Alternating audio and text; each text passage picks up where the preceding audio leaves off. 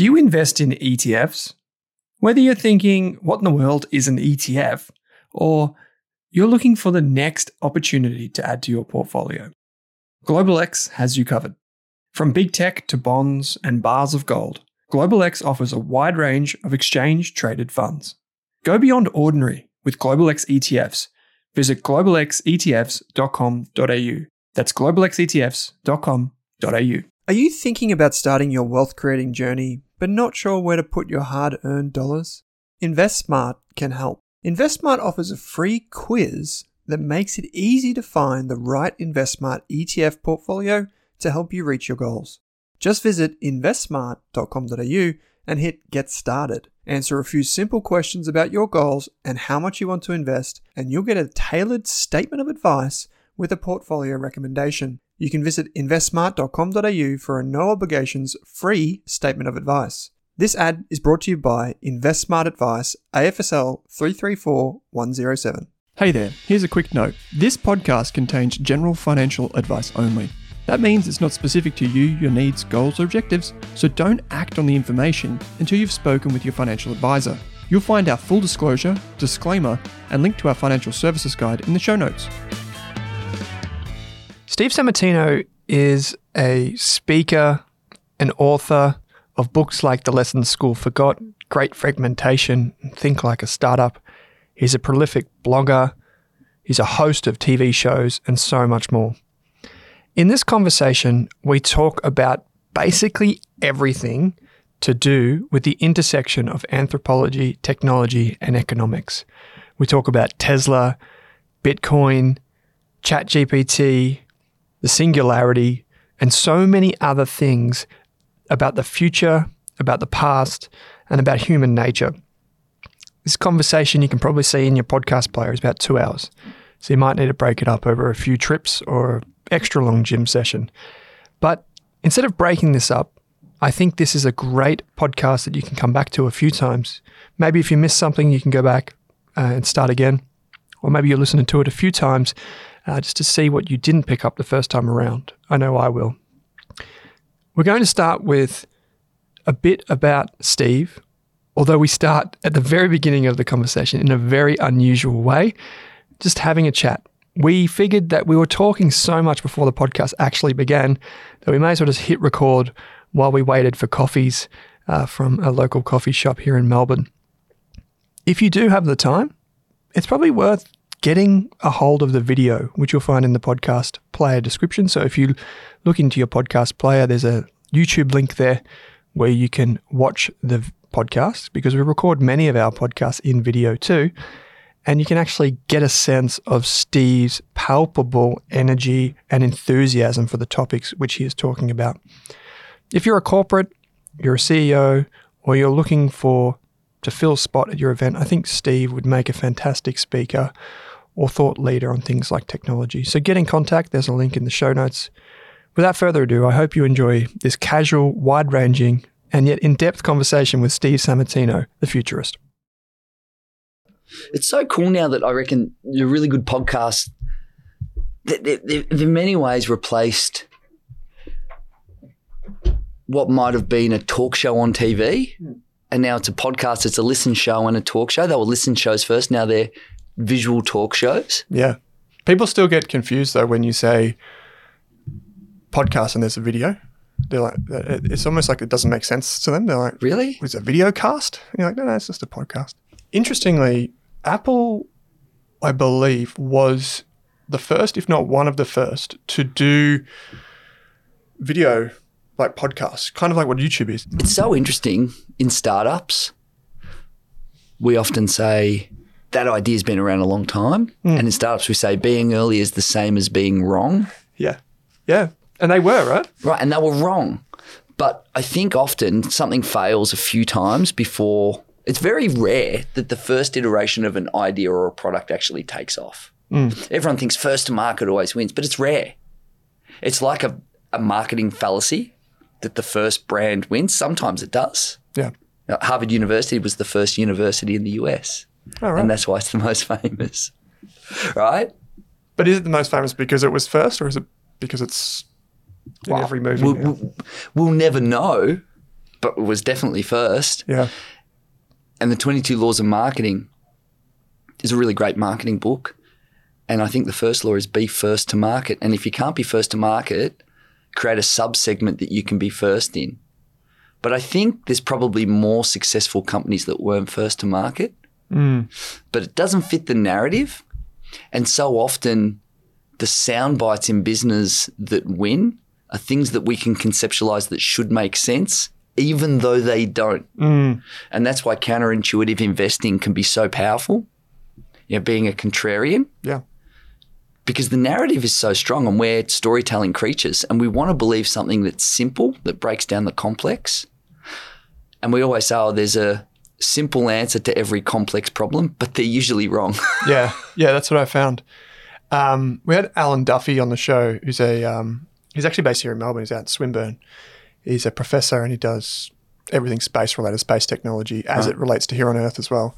And he said one of the great problems that we face as a society globally is not listening to scientists who say that the answer isn't simple, because it's true, right? Some some questions require complex answers and yet we just kind of break it down again and again and again and again to something that the general population can digest.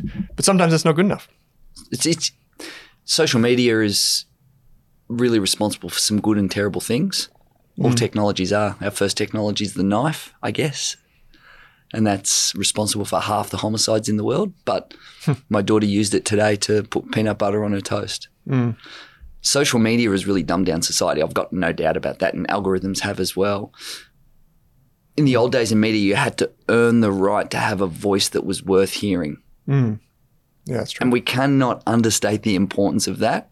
And while we can still find voices that are worth hearing and some that may never have had the opportunity, you know, podcasting is a great example where you can get some really thoughtful people who might not have fit into ABC or Channel 9 or BBC or CNN, but their voices are worth hearing.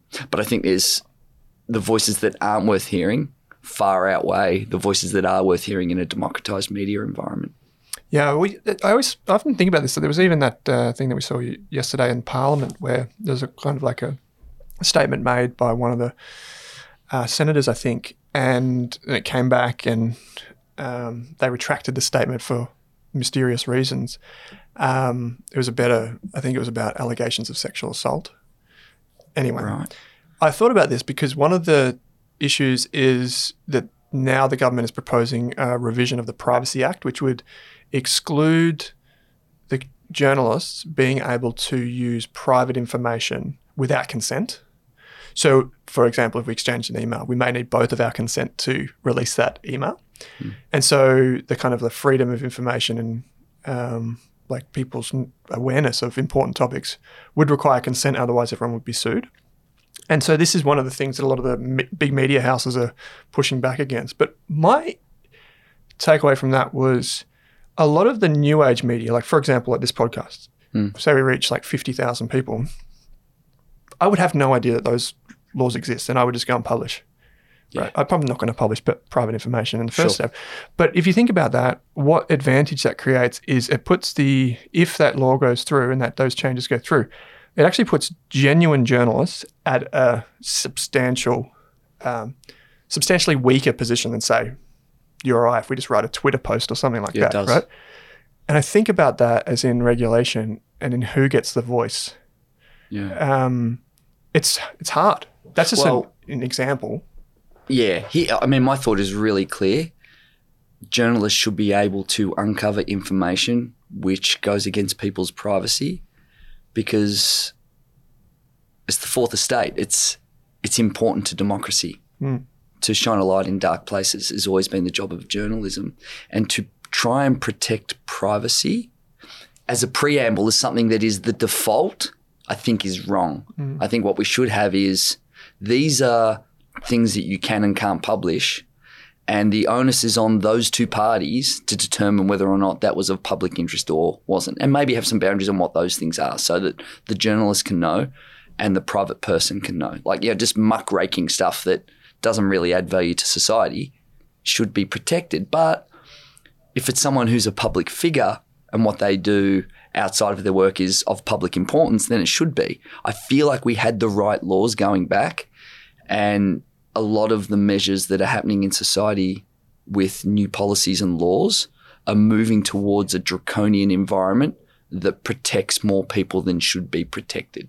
Now, I'm not like one of these free speech evangelists that everything should be mm. above board, but there are certain areas where different rules should apply. And if you're a journalist who's sharing information that's important from a social or an economic or political nature, then I think, you know, or a business nature, I think a different set of rules should apply. And I think we should err on the side of caution to protect journalism. And any government that doesn't want to do that has their own vested interests at heart, not the truth. Mm. And things are really, really sliding globally towards a society which is becoming more draconian and the laws are becoming, let's call them less free. Mm. Obviously, I spent a lot of time thinking about this because it's quite. Yeah, it's it's a dramatic shift, isn't it, from a long time ago? It really is. Yeah. It, it, it really is. And, and in Western markets, um, yeah, some of the laws that were passed during COVID, and this is, I'm, I'm neither here nor there on whether or not things should have been locked down or whether people have different opinions on that. But, but for sure, some of the laws that were passed during that period, which gave the government uh, authoritarian control on certain things, we should be pretty worried about. And Monique's just arrived with the Monique is coffee. the best. I love this. So Oh, no, sorry. This is the latte. Oh, from Oh, Axil, why- Axil Coffee Roasters. I mean, we're in Melbourne. Why it's not? winter. It's coffee. It's everything tremendous. It's gonna this is gonna tip me over. Three in a day is gonna tip This me This is over. my third as well. okay. So cheers. Cheers. We've got to cheers all drinks because you know what we don't want to have, Monique. We want we don't want to have temperature drink discrimination. Hot drinks deserve it too. I've always said that. Okay, so we'll get to the formal questions in a moment. But um, why do you have one sugar in a takeaway and not otherwise? Yeah. So if I have a coffee that's in a glass in a cafe, I'll just have the strong latte on its own. Mm-hmm. But in a takeaway cup, I have the sugar, and and the reason is in a takeaway cup when you when you bend it backwards to drink it, the uh, foam and the crema, which has more of the casein in the sugar in it, goes to the back of the cup, and so you don't get it. But when you're drinking it in a cup where it's straight, you can get the crema and drink that, and and that ah. has casein in it, which has it's the sugary part of milk, and so I get, I ah. believe, a very similar sugar fix uh, by having the sugar in. That's my look. I have not scientifically tested that, but I'm staying with it. Yeah, fine. Enjoy it. Uh, I, I, I like that. And uh, what's your favourite coffee in Melbourne? Coffee location. Or, or say beans, or however you want to frame it. Uh, wouldn't I go to Rudimentary Cafe, which is near my house? It's like my quasi office in Footscray. And in the city, I like uh, Patricia. I'm going to wait for Kate to see this because um, she doesn't like that you have to sit on milk crates. I, that's what I love about, and I love that you have to stand up. Yeah. I really like the decor because I think that in business, and if you're in the food category, people taste with their eyes as much as they do with their mouth. Hmm. Right, and that's actually been, you know, from wine testing and awards with foods and everything. It's yeah, large part of, and and that's actually physically true. I'm not just saying that as an ironic thing. Oh, if it looks nice, you'll like it better. No, literally, certain synapses in your brain go off, which open you up to different flavor profiles because you are stimulated visually. Hmm. Okay. So that's that's actually a, a true connection. And I love it when I go to Patricia that you're standing up and they've got their leather aprons on and they have the the the mineral water there is just Yeah. standard. Hey, you don't have to buy mineral water here. You come get an overpriced coffee for us. We got you when it comes to mineral water, right? And and think about all the smart brands in the world, right? The smart brands in the world have things that raise you to a certain level. They have value adds. Mm. Um, they have intangible benefits which justify the entire experience. And on a spreadsheet, right, the CFO is going to look at it and say, well, wait a minute. We would increase our profit dramatically if we didn't give away the free soda water every time someone has a coffee because the free soda water is costing us 15 cents and we do 3,000 coffees a week. And if we add that up, that's $5,500 or whatever the numbers are, right? And you, have, Mm. you know, 300 bucks in, in soda water a week. You know, we would increase our profit and over a year it's this, this, and this. It's like, yeah, it would reduce your margins. But the one thing the spreadsheet doesn't count is how many people come because that's there. Mm. And the most valuable brands in the world are the ones with intangible benefits. And I'll, I'll give you two examples. Mm. Okay. So the most valuable company in the world, Apple. Apple, Yeah. right? It's the same microchips from the same place in Fujian province. It's the same shit inside. And they charge five times the price because they put that human element into they put the intangible benefits of the UX, the design, the beautiful steel, and it's, it's just, it's art. All right. And then, so that's the most valuable company in the world, what, just under 3 trillion in market capitalization. And battling for the position of the richest person in the world? Uh, LVMH. Yeah. What's Yeah. he sell? Like luxury goods. No, overpriced handbags, luxury goods, because what the value is in your mind. Yeah, true. Right? Look, I'm sure there's an artisan who lives somewhere in France, or you could probably buy down at Victoria Market a beautiful handbag that's just, just as good as the other one. But the real value is created in people's minds. Even Elon Musk, who world's richest person shouldn't be because he's got the most overpriced large cap company in corporate history, and I can tell you why that is in great detail if you wish. He's again the mind of the Muscovites who are pushing up the share price to a company that sells what over a million cars a year versus Toyota that sells 13 million a year and is valued at 700 billion mm. market cap. That's a valuation of 700,000 per car sold. How many cars do you have to sell before you get your money back? What about the software? Every other car company in the world has that software too. Everyone's acting like no one has it. He has no advantage in software. Yeah. It has no advantage in uh, electric cars, and he's already cutting price on the products to make the volume. And he's in a geopolitical dangerous position where a large part of his manufacturing is now based in China. Yeah. A gigafactory in Australia. Never do it though. Did you see they cut the two models? The the Model X can't get in Australia anymore. I only know Yeah. this because I ordered a Tesla the other day. Oh, did you? Yeah. So you're not you're a Muscovite, are we? Are Well, we? no, I don't own shares. I don't. I've never bought into anything. Well, I bought the um, what's it called? The satellite. It's from SpaceX. Oh, SpaceX. Did you buy into that? No, you know the um, oh, I can't remember what the name of it is. What's Starlink? Starlink. Yeah, I got a Starlink because our internet was pretty shoddy and it was amazing. Um, but yeah, I only bought the Tesla because of the fringe benefits tax. Tax, right? yeah, I, I, my last car I bought was a Mercedes, and I could have bought a Tesla, but I just got so much more car yeah. for the same price. I'm like, why would I? I'll just get an electric next time. And I, well, you know, I, I guess I care about the environment, but um, we all say that, but Mm. no one, no one really acts like they care. This is going to be a great intro to the podcast because people love Tesla on the show. Like some love it, some hate it.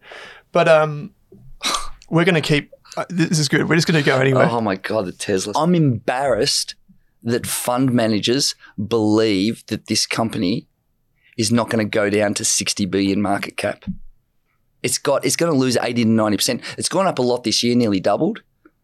And that's because the market can stay irrational for an incredibly long time. In fact, as Charlie Munger said, the market can remain irrational longer than you can remain solvent.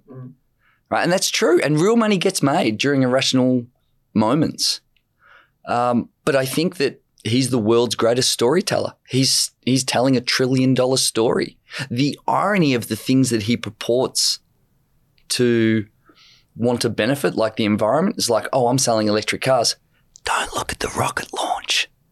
Don't look over there. Enough fossil fuel emissions for 10 million cars a year in one rocket launch. I mean, it's not that much, but like, seriously? oh, I'm going to save the world. Oh, while I build uh, Starlink so I can go and live on Mars and for us seven billionaires can all just come and hang out and he's saving the world. I don't buy it. I don't buy it. And in fact, yes, he's he's done some great things. I'm not saying he's not a genius, and I'm not saying he hasn't built companies of extraordinary value. Even to go from zero to 60 billion in value of Tesla, it's extraordinary. But it is not worth 700 billion. It's certainly not worth a trillion. And it's not worth more than Toyota. Mm. You know why Toyota's got such a poor valuation in terms of price earnings ratios and market cap? Last time I looked, it was about 220 billion, and they sell 13 million cars mm. a year, is because of the culture in Japan is one of being humble. Mm. They don't tell their story. If any of the listeners want to see something that is absolutely mind blowing, they should go have a look at the Woven City.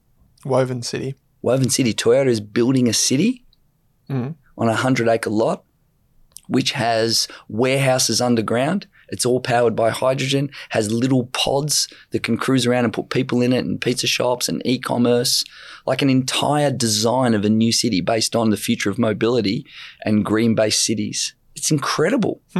Now, if Elon Musk made that movie, like, it's a movie at this point, and they're building it. Yep. If he put that out there, like the share price would have went to three trillion.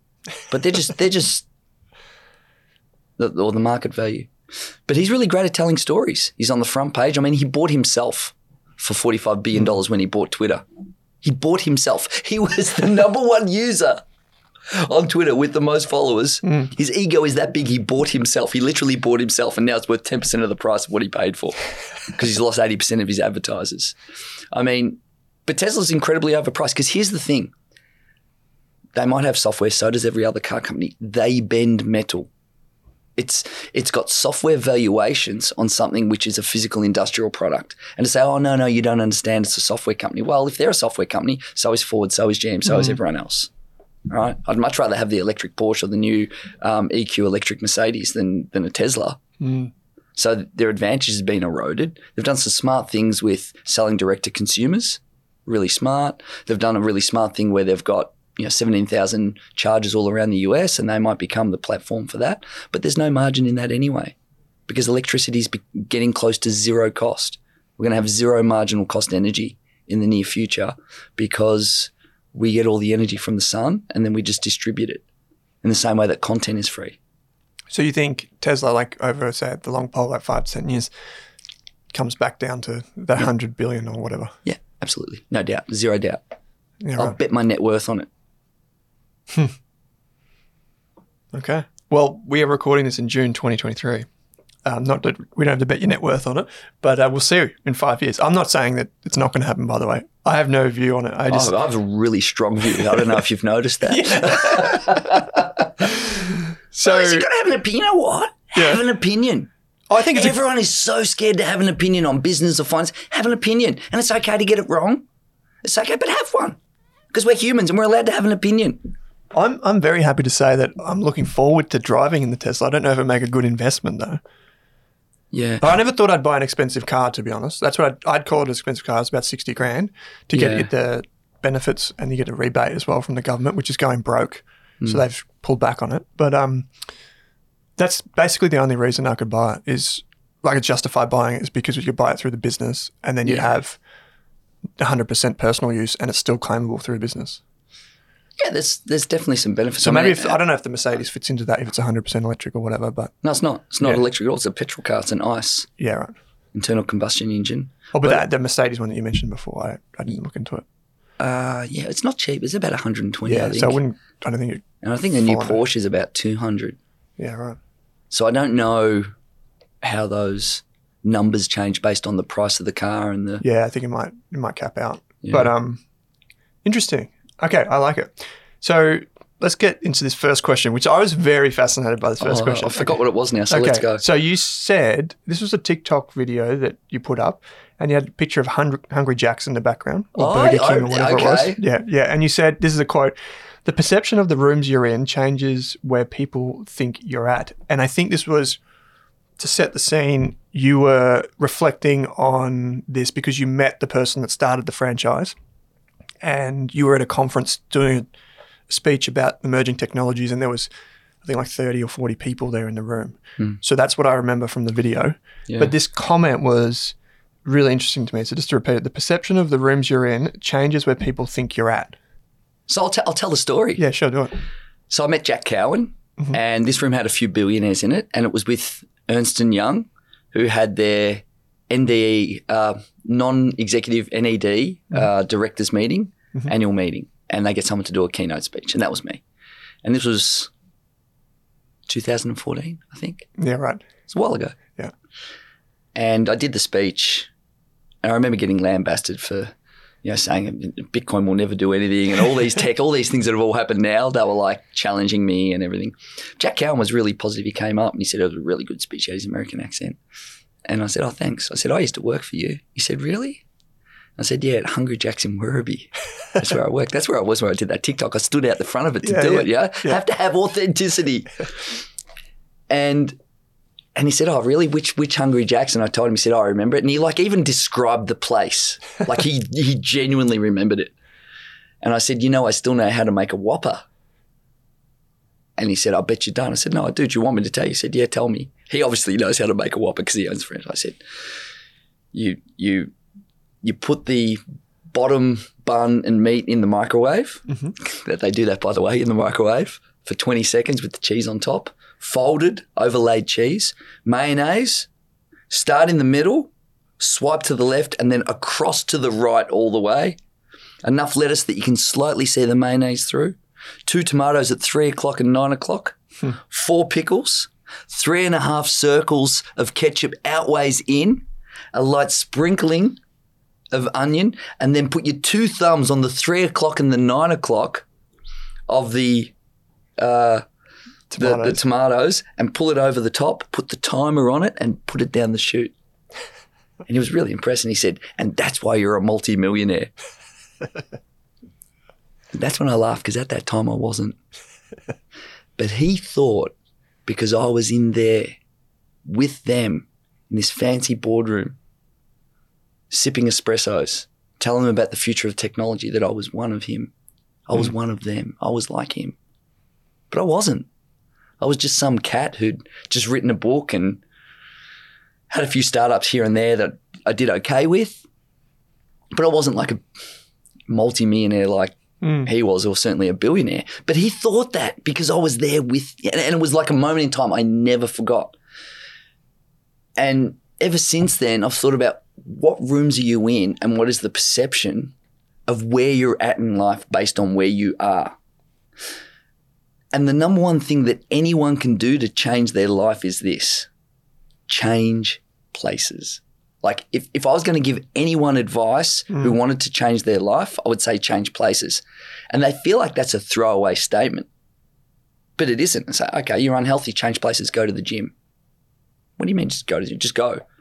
But you- so if you go there, go go there at least once a day. Instead of the couch, go to the gym. Oh, I'm unhealthy with, with my diet. Okay, change the aisles you shop at in the supermarket. Change places. Oh, I'm in an area with lots of crime. So change where you live. Mm. I don't know enough. So change places. Go to the library. Oh, I don't learn anything when I, I'm on the internet. Okay, so change places of the web address that you put in. I'm serious. Changing places is the easiest way to change your life, whether it's finance, health, fitness, relationships. Good friend of mine's been divorced for a number of years, really wants to meet someone. I'm like, they don't walk through your lounge room all that often. So you've got to change places. Go where you might meet mm. someone, even if it's online or Tinder, whatever. They're not going to. It's just not going to happen. So you got to change. You change places, you change your life, right? Because it puts you where people who are doing that type of business are. Fit people are in the gym. Healthy people eat eat health foods. People who want to meet people go out and meet people. Mm. And and also, when you're in that place, they perceive you to be one of them. And and if you're a little bit lower, here's what happens. They actually share secrets with you. Because we have this little cohort that we work with in society. When someone's in your cohort, you share ideas with each other mm. because they, 'cause they're one of us. And so if you're a little bit below in social or financial status, if you're with people who are, they will drag you up. Likewise, if you're someone who's achieving great things and then you downgrade yourself, they will drag you down. So, do you believe in the average of the five people closest to you? Type? Never a truer word spoken. Yeah, right. Have you done that yourself where you put yourself in a different room other than, say, that one? Yeah, I, I do do it. Um, Are you mindful of who you spend time with? yeah, I am. And I've got to be honest with you. My two closest friends are really struggling financially, but I make a concerted effort to drag them up. Because it could go either way. See, sometimes what you have is you have this Venn diagram overlap of where you are and where they are. Mm. And I, I really try and drag them up because friendship really, really matters. But I, I do make a conscious effort of where I spend my time. Um, so my next question, which was to lead on from that first one, which is based on something I think you wrote in 2014. Uh, You've dug deep, haven't you? I love this. This is pro level podcasting right here today. So the question is Is it possible to tell if a founder, CEO, or just basically anyone is faking it? And the reason that I bring this up is in a post, you said something to the effect of the thing is that we are all faking it. Even when we are regarded as an expert in our field, none of us really know anything with absolute certainty. We guess, we estimate, we take a chance, we copy others, and we just forge ahead. And this was a really interesting thing because you referenced a like a an example from the tally where um, there were. I'll let you tell the story about the graffiti artist. Oh, wow. Yeah, Yeah. I remember that. Yeah, but one of the things that I like, I see this all the time when I work with small businesses or myself or just talking to other people, even the CEOs from everyone. A lot of people are just making it up. Like this, we don't have 2020 vision into the future, right? So how do you tell if someone is like faking it? And also, um, I guess, how do you judge people is an extension of that. Okay. But the story is really relevant. Do you want me to go to the story first? I feel like it would help. Yeah. So I was watching this TV show. I was on a business trip in London and it came on TV. It's called Faking It. The show's actually called Faking It. And what they would do is they would bring someone from a world that they're unfamiliar with and they would have a mentor who trains them for X period of time to become a fast expert in a topic. So each episode would be on one person. So they would have someone and teach a celebrity chef, or they would teach someone to be uh, an artist. Or I saw one where someone pretended to be a conductor and did the Philharmonic Orchestra and slayed it. But this particular episode was a toffee kid from a private school in London, from Eton or something, and they wanted to teach him to be a graffiti artist. Right, and he had this mentor who was from you know, the, the east end of London, this, you know, street level, who was a graffiti artist and into rap. And he had this long toffee hair and he wore like tweed jackets and everything. So they changed his clothes. They taught him how to speak with a street kind of accent. They shaved off his hair and he went into a graffiti contest. Hmm. Right. And so over the period of time, they taught him like how to do graffiti on pen and paper and then how to do practice on walls. And he had this, and they really, one of the things I loved about it is they developed this relationship between two people from totally different hmm. worlds, which was really the beautiful thing about this episode. I think you can find it on YouTube. It's a great episode. And then at the end of it, they have this contest where it's like a rap music kind of night where they have in a warehouse two, like three graffiti world uh, walls where they have a competition between three graffiti artists and then they have some experts who judge who is who is the best. And they had to guess which one was the faker. And none of them guessed it. Right. none of them guessed it. Right because he moved up the learning curve quickly. Now of course there are going to be some things in life where like if you're an engineer that builds bridges that's not something you can fake or anything that i want anyone to fake right? But we're talking about a business and an investment kind of world here or art or theatrical things. He he won and it just changed my perception on life. And it sort of gave me permission to believe that we're kind of we are all faking it especially in nuanced areas like business and investment where it's not science there's art to it. Anything that has a, a humanity or a flavor of art to it the mere nature of it is that it's imperfect so no one can know anything so we are all faking it Mm. to a certain extent because th- there's no way it's not scientific. And even science actually sometimes is in a state of flux where we uncover new ideas. And so I think we're all faking it to a certain extent. And I think the only time you can tell if someone is faking it is if they're suffering from imposter syndrome. right? Because I think they believe what you believe. And if you believe in yourself, that's enough. That's enough.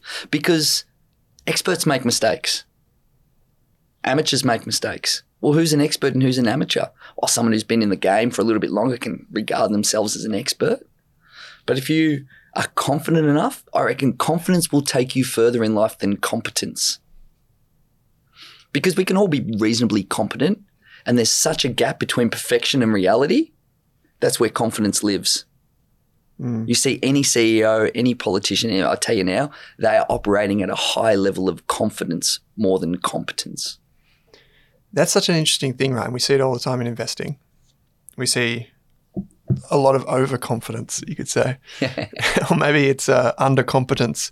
Uh, Both. yeah.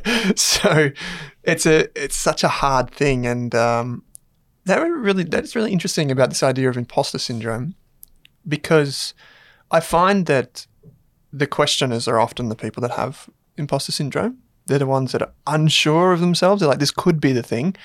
Whereas, like you said before, like with opinions and stuff, come out and give me the opinion. Have it. Yeah. Well, the thing with imposter syndrome, it can be tied back deep into our DNA where errors could kill you. Yeah. Right? Most of the things that we do now for a living and in life in modern industrialized society aren't going to kill you, like large majority. Okay, you're stupid in a car or you, you know, extreme sports or whatever. But but generally in business and in life, most things aren't going to kill you. Hmm. But mistakes were super costly for 199,000 years of human existence.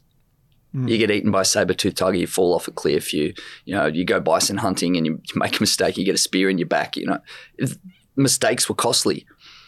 We haven't had a software upgrade in 200,000 years. We're running a 200,000 year old piece of software up here. And so what we need to do is extricate ourselves from parts of that software which are redundant now in a modern life form. And that's really difficult to, thing to do. And the only way you can do it is by constantly reminding yourself, this won't kill me. It's okay. And we're really worried about being embarrassed and making mistakes because if you were pushed out from the tribe, that, that would kill you. And social cohesion is so important. That's why we tolerate things that are mistruths because social cohesion is more important than the truth to our survival in a historical context. Yeah, I think uh, Yuval Harari talked a bit about that in Yeah, uh, he does. in *Sapiens* and, and elsewhere. Where he talks about you know the stories that we tell are actually the things that keep us alive and bind us. Absolutely. Th- They're the most important thing because we're the only species that can envisage a future through storytelling. And our entire economy, the building that we're in now, that we're sitting in in Melbourne, which was probably built during the gold rush, this is a nice old building, it's isn't it? Right? old, yeah. um, someone sold that story before any bricks were laid. Mm. Because the story is the first thing that gets bought with anything. And in finance circles, the story is more profitable than reality. Because if it wasn't, every company on every stock exchange would have the same price earnings ratio. And the reason price earnings ratios are different across different companies is this fact and only this fact. There's nothing else. Is the story that we tell ourselves and CEOs in the industry tells ourselves about that stock on whether or mm. not its fortunes are better or worse than the other one. Otherwise, all the price earnings ratios would be exactly the same. So we're doing a Tesla v Elon, uh, Tesla v uh, I wanted to- Toyota. that's right. I was just bringing it back to my key point. Yeah, it's true. Rather, we we in finance uh, lexicon we talk about this as uh, sentiment. Right, it's just a fancy word Yeah. for narrative Sentiment. or, Yeah, or is, story. Yeah. Yeah. And it does describe a lot of the returns that come from, like, you can quantify this as, like, mathematically, you can see when zero to five years, it's the most dominant, like, explanatory variable of market Yeah. returns is actually that expansion or contraction in the, the multiple, if you like. Right. Yeah. It's only when you get to 10 years that it becomes, well, is this business actually good? And that's Yeah, when you you- start to see the true power. Yeah, and and that, that that that again, I don't, I'm not sure if it's Munger or Buffett, but in the short run, it's a popularity device, Mm. And in the long run, it's a weighing machine. It was probably Benjamin Graham. Yeah, it was. Yeah. Yeah. There you go, bit of Benji. Yeah. Great book that. Yeah. That's the- one of the hardest books I ever read, but I stuck with it. Yeah. Yeah, I, I, security analysis got me. Uh, intelligent investor, obviously a bit easy to read, yeah. but security analysis is just a. Thanks for that. You just dissed me then. I, I, joking, I was, I thought you were referring to security analysis. no, no, but, uh. The the intelligent investor was tough. I oh no, it was tough. Tough it to was read. tough. Yeah, but I for thought, but I thought security analysis was just I didn't bother with Oh. security analysis. that was that's just like a I I don't even know. it. It's like a 1920s textbook, right? So it's just They're, they're really hard there. Yeah, I Yeah. think so. But you know what's funny? I, I think that sometimes if you do something that's difficult, your mind works on it subconsciously for a long time and you understand it later. I wrote a blog post years ago called Understanding It Later. Mm. Do some work, read the whole thing. Once you've finished the work, you say, I'm not sure I understood that. That's okay. Mm. Because your mind needs to digest things in the same way that your stomach digests proteins and carbohydrates. And your mind, yeah, it's well documented that the subconscious mind works really hard. And I think sometimes, like I'll on an idle Tuesday go, oh, that's what that was. It was just like hit me like a bolt of lightning about something that I read seven years ago that I finally understand, or something that my father told me when I was a kid. I'm like, oh, and I have like this moment of revelation. Um, when you said like read the book, it took me four years to read um, Zen and the Art of Motorcycle Maintenance. I don't know if you've read that. Wow. I've Yeah. heard about that book. I haven't read it. Everyone talks about it, just like they talk about security analysis. They recommend intelligent investors to new investors, and I'm like, I Nah, it's It's too not the hard. book it's that I too would hard. It's way too never hard. recommend. But um, Even I- a random walk down Wall Street's not easy Yeah. to read as well, which which is my favorite investing book, but it's Alright. not even close. I, I reckon you'd I would have been faster reading Zen and the Art of Motor- Motorcycle Maintenance if I read it backwards. Because I didn't know until the end that there's three stories in one. I was just confused the whole time. So when you say you read it backwards, please tell me that you would have read the words backwards as well, because Yeah, then I think you're at like a, a, a Zen level of intelligence as well. I think that's the purpose of the book, yeah. There you go. Um, okay, so you mentioned your old man there, maybe just in passing, saying maybe he's taught, taught you something back in the day or something, and you've, the light bulb's gone off years later. Um, what was a young Steve like? Because I know I in the conversation you had with Kate, I think you made a remark like you had a business at about 10, but you were programming or learning to code at like 10, 11, 12, something yeah, like yeah, that. yeah, it was. Tell, tell me a bit more at the about same that. time, really. Like, how did that, like, what, where did that curiosity come from? I was always dissatisfied with things that I was told to learn. I've always hated someone telling me to learn this. I hated it. But I'm always been really strong on self learning. And I wonder if I was born now, I would have done a lot better than being born in the 70s because I grew up with three TV channels, whatever magazines. You're exposed to someone else has curated everything for you. Mm. School was particularly curated where it's like rote learning. Yeah. And so I actually just don't like people telling me what to do. I just hate it. And, I, and the work that I do now, I really like because I have a lot of five minute clients. And this is not dismissive to them. It's just I don't like doing the same thing for too long. And doing keynote speeches and writing books and Mm. doing thought leadership on technology is, is really cool because I just have those little spurts and I can do what I want to do and explore what I find interesting. And I love computer coding because I could make something that was mine that no one told me what to do. What they did was give me a template of how Yeah. code works. And I went end to end through my TRS-80 coding book, which was in QBasic, Hmm. which is what the first Windows and Microsoft programs were built in. Hmm.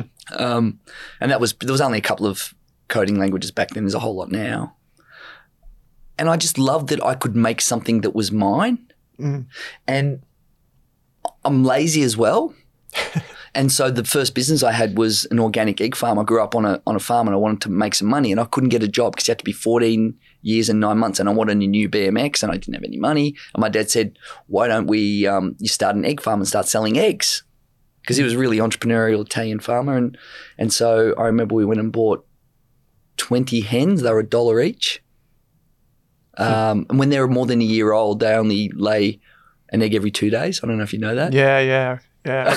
I think I think they've uh, I think the industry's done some modifications Yeah, over the have, years. they have. But I didn't even know it was an organic egg farm then. Like that word hadn't even been invented. Yeah. But I remember I used to sell the eggs and say, look, my eggs are better than everyone else's. Look how yellow the yolks are because I let my hens out during the day and they just pick in the grass and have bugs and everything. And it's really good food because it's natural and that's what they would naturally eat. And that's why my eggs are better. I was explaining like an organic supply chain before one existed. and, and there's something interesting in that is that sometimes you're doing something amazing and you don't even realize it because you're just looking at things in an alternative way. And actually, I was trying to sell something just based on what I had in front of me. It's like the gold was in front of me, and I'm just using that as a selling benefit. And now that's a whole entire industry. Mm.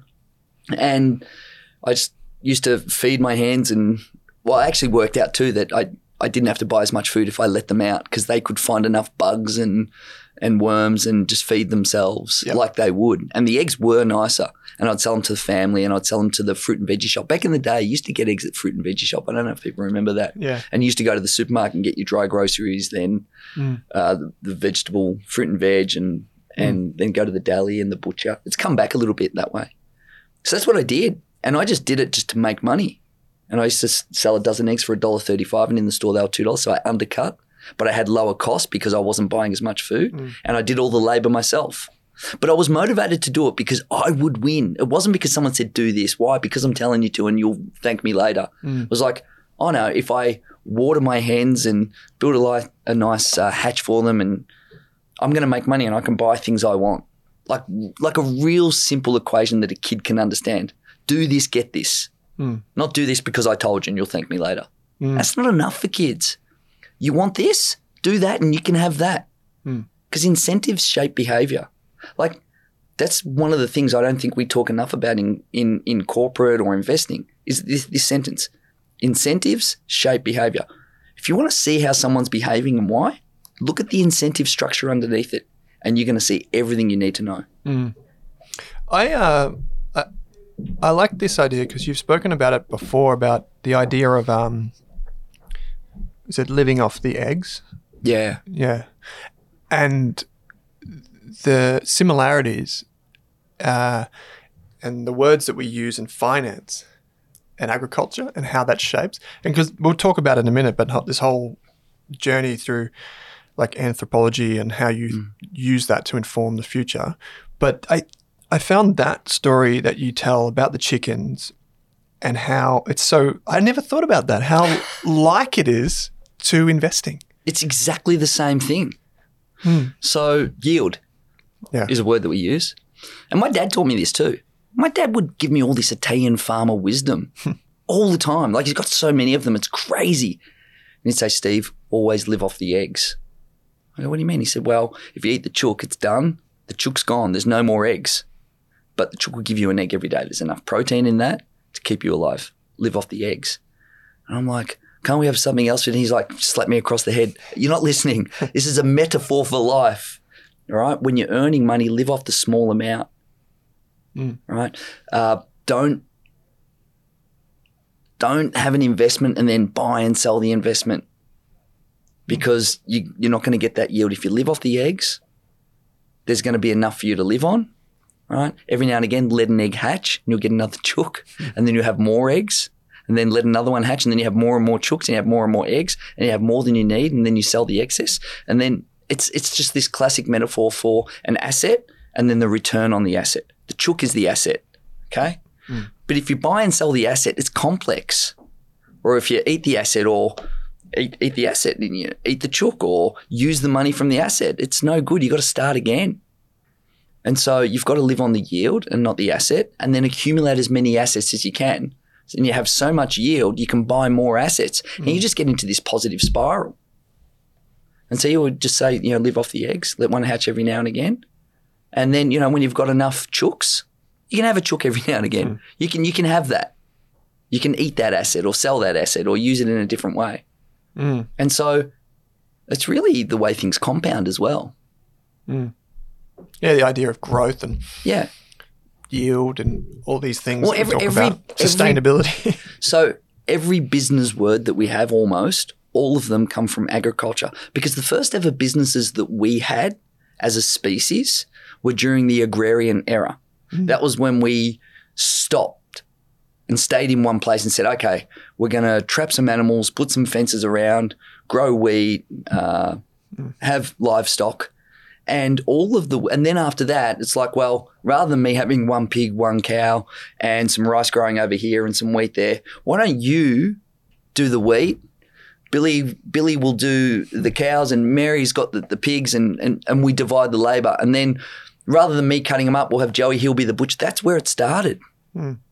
And so, I mean, even portfolio management. It's a it's a portfolio of different forms of agriculture, growth, yield, seasonality, mm. crop rotation, portfolio, all of these terms, all of this terminology comes from agriculture.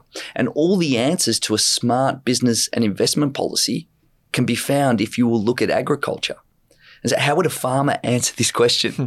right? How would a little community managing its various forms of agriculture to have enough food to live on, enough food to feed everyone, and enough to survive a calamity like a drought, mm. an economic drought, right? Mm.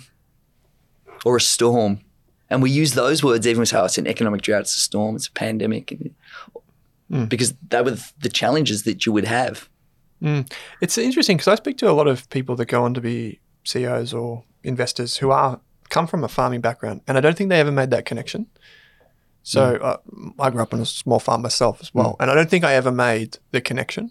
But how the likeness is incredible. He even said, like you know, if you have your livestock, your stock, if you Stock, it's a stock. Yeah. And and in the original stock markets were stocks. yeah It was like grains and feeds and various elements. We would trade them. Mm. And even if you look back at the old pork bellies, when we used to do options trading, mm. you know, was to, so that we could have set prices so that we could reduce our risk either way. Mm.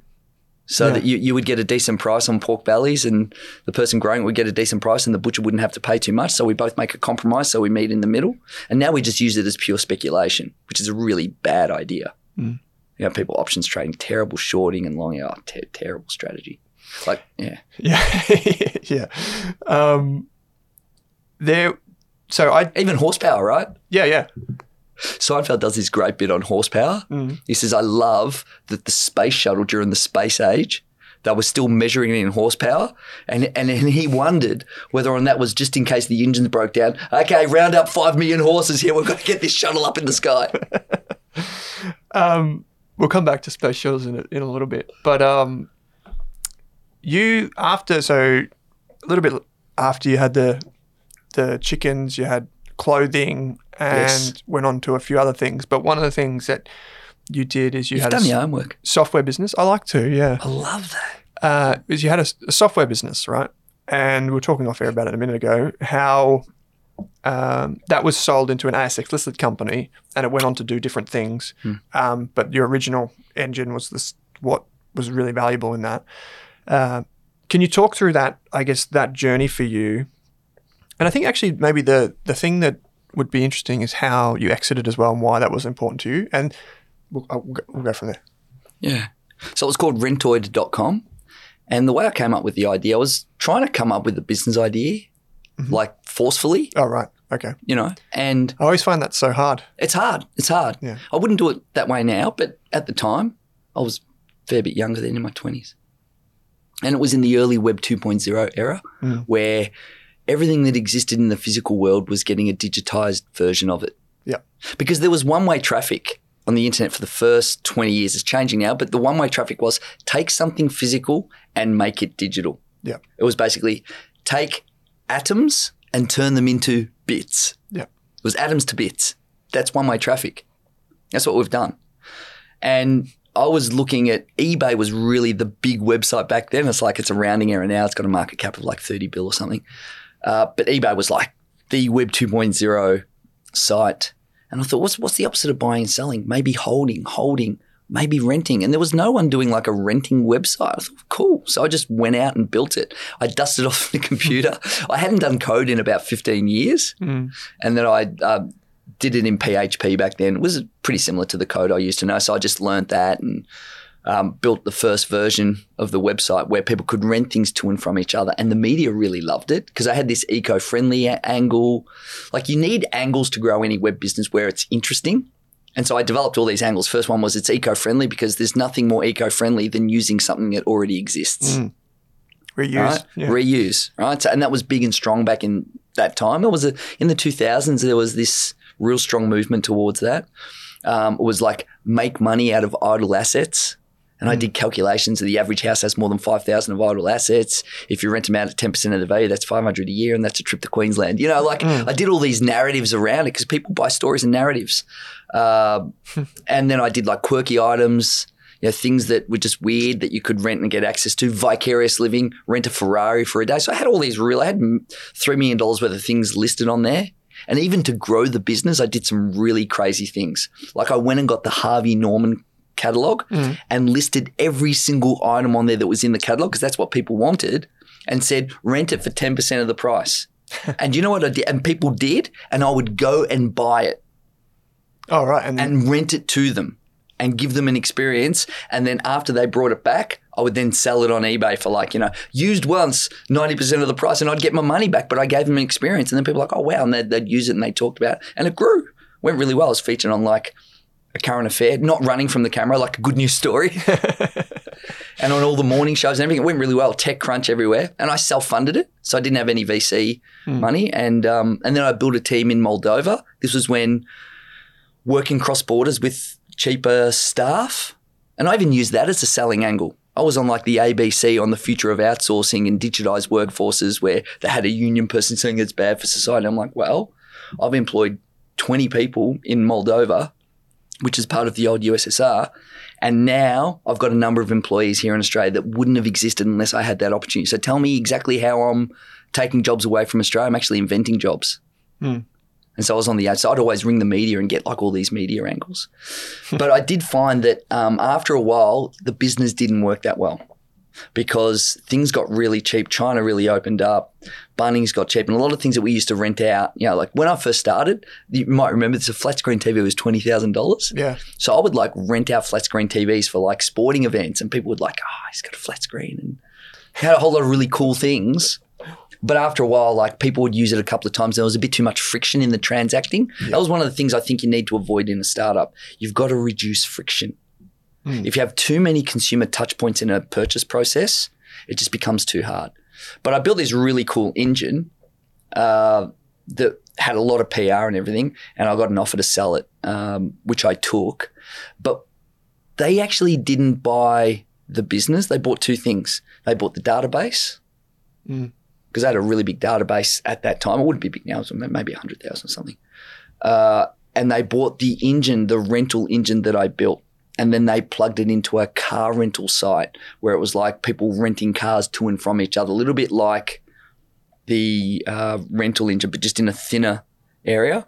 And so I had an exit, and I was, I was pretty stoked that I sold a company to an ASX listed company. Um, I think they delisted, but but um, Okay, I've got a few questions. One Yeah. is ma- by the way, with the questions, make sure you ask me why I should be a billionaire and how I'm too stupid. okay, go for that one then. Why?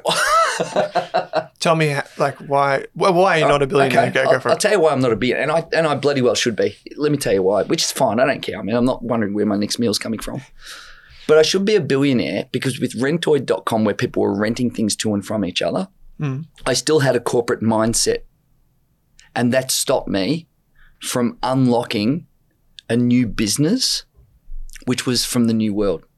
So people were coming onto my website, mm. rentoid.com, to rent out their spare bedrooms. Oh, right. Yeah, okay. right? And I was too worried about the legalities. What if someone's an axe murderer or something crazy like that, which would be very bad? And I would remove them from the website going, oh, this is sort of outside of our terms and conditions. I didn't have VC funding, so I was like a little bit at risk. Mm. But this is in like 2006. Here's Airbnb on my website, and I'm too stupid to go, wow, this is an idea. Right? Because I wanted to be You're doing the opposite. right, I'm right, right. Here's an idea. I had people putting themselves up as taxi drivers on my website. and I'm like, that sounds a bit dangerous. I better remove it. Two reasons I removed it. First one was my corporate training, because I worked in big corporate, mm. had taught me too much to remove risk mm. instead of embracing it. And I didn't have VC funding, which would have protected me. Well, okay. So, So there's two billion dollar, multi billion dollar startups that I was early on, but I just didn't embrace the risk and I missed out on, on those opportunities simply because of my mindset. I, so if you were starting a business today, would you have VC funding? And the reason I ask that is because in a previous interview you said that if you had VC funding, you almost swap masters. Or like, Yeah, and I see this with a lot of businesses that I know. Mm. If they have VC funding, it's actually a terrible thing. Yeah, it is. On average, I say, look, 90%, it's like everything's a Pareto principle. Yeah. When I say something is terrible and you shouldn't do it, 80% of the time I think it's terrible. Okay. And I, and I stand by what I said in that interview. I think that if you get a VC, you get a boss, right? Because they have different objectives. And venture capitalists only ever get married with divorce in mind. That's their policy. They want a divorce and there's a prenup and it is written in their favor. Hmm. Right? And you've got to ask yourself what you really want. If you want to be an entrepreneur, you want to hold the business. Comes back to what we spoke about before. You want the yield and you want freedom and you want that entrepreneurial nature of control. Hmm. Now, some people, I think there's just become this default in society start a business, get funded, hmm. use that, have an exit. Right. And I can understand why that is, but 80% of the time, I think that's wrong. The time that VC funding is relevant and great is when you have what I call a production gap, where you need money to physically make it possible for this business to exist. Often, money just gets thrown to scale fast, Mm. which isn't the right reason. When Apple got funded in the 70s, they got venture capital to literally buy the plastic and the casing and to put the computers together. Right? If you've got a startup that needs funding to make it a reality or to take the gap between the customer orders and actually making the thing, that's when it matters. But all too often we use it for just scale ups because it's fancy and it's Silicon Valley and it's a software company and that's just what you do. Mm. But what happens is much of the large S goes back to you know the wealthy one percent in society. Hmm. So I, I don't th- I don't think it's a good default. Hmm. I think that we should try and get a narrative back in society is that is we build businesses and we own businesses and we employ people and we're small businesses because I hmm. think that big business hasn't been good for society. I, I really believe that, and I've worked for big businesses and I work for big businesses. Yeah. Risk in our society is definitely seen as, just reflecting on something you said before, risk in our society is definitely seen as something to avoid. I feel like if I was, I don't have kids, but if or when I do, I feel like the one of the most important pieces of advice is take calculated risk. Yeah, you, you need to take risks. And I teach my kids to take risks. So here's the first thing I tell my kids, and they know this. If, if they were here and you ask them, I ask them this question I say, when you grow up, who do you work for? Myself. Yeah. Right? And people say, oh, wait a minute, you can't tell them that, Steve. What, what if they get a job? I go, yeah, yeah, they actually know the answer to that. And you know what the answer is? Even if I work for an employer, that's my one customer. I've got one big important customer, but I work for Steve Sammartino Corporation and I hire my time out to one big important customer. I always work for myself. Right. And when you have that mindset, all of a sudden you're not thinking, oh, I need a pay rise. What can I? You think about yourself as a product. So, how do you get a pay rise? Become more valuable. How do you do well? Provide more assets to your customer. Be a better product. All of a sudden, you're inflective. You're like, oh, what am I doing to make my future better? You work for yourself. So I tell my kids that you work for yourself. And I do drill into them. People who earn more money and have a better standard of living are generally not employees. Mm. Even if you look at a CEO, how did they get rich? Not for their wages, it's, this, it's the stock options. Yeah. Um, what did you do after Rentoid? I sat on the couch and watched MTV. No, I did do that for a bit. I didn't do much for a year, to be honest. We're just exhausted. Wait, actually, another question. So let me actually, I want to. So this is the first time we've met today, right? And you have this like super positive energy. There's not many people that I've come around that have like this big positive energy and help everyone else have a good time and learn. And you're passionate about everything you say and do. Thanks, Where mate. does that come from? It's a choice. I don't know. I've actually always been like that. I was at a function last night um, at Eau de Vie for the Melbourne people. It's a great um, whiskey kind of bar thing, really cool bar. And I met some people the first time and they said, How have you got so much energy? I don't know. I've always been that way. Mm. Like, and I, I actually feed off other people. So I'm like, when I'm with people, I've got this, like, I, f- I feel it and I, I really want to understand what you're doing. And, and when I ask a question, I'm actually listening for the answer and not just my turn to talk. Mm. So there's that. I've always had it, but I have it when I'm with people. And when I'm at home, I actually go into my shell a little bit. I'm like couch and quiet and snooze. I'm sort of like a, an undulating person. And that's why I think that entrepreneurship and freelance work suits me because it's like big moments of energy and then just load off. I don't know. I've always been that way. Um, I just I just get excited by people and doing things and having a crack in life. So we had a uh, Avisi was great on our business podcast, so the other channel. I think he may have featured on this channel as well. And he talked about how his definition of success in a business just doesn't still exist, basically. So to your point before. Ah, I've got an I've got an opinion on what a, how you know if you've got a successful business. Okay, yep. So he was basically saying like if you build something and it's still standing, that that's one that's his definition of success. But you made a remark in the previous chat wh- that you had with Kate where you talked about like you talked about like what businesses are actually for and what they actually are and why they exist. But that wasn't double clicked on, so I'm curious. So maybe we can take that through two angles. Like what what what are businesses for? Like why do they exist?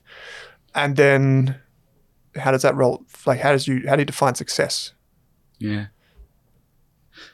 Let's let's go with success first and then business. Sure. So the first thing about success is that it's an internal measure. It's you hmm. can't measure like you can't tell me whether or not I'm successful unless you know what my objectives were. Because success can only be measured against objectives. And in order to measure it, you need to know what someone or some corporation's objectives were. That's the first thing. Mm-hmm. So success is always an internal measure that you have to set for yourself.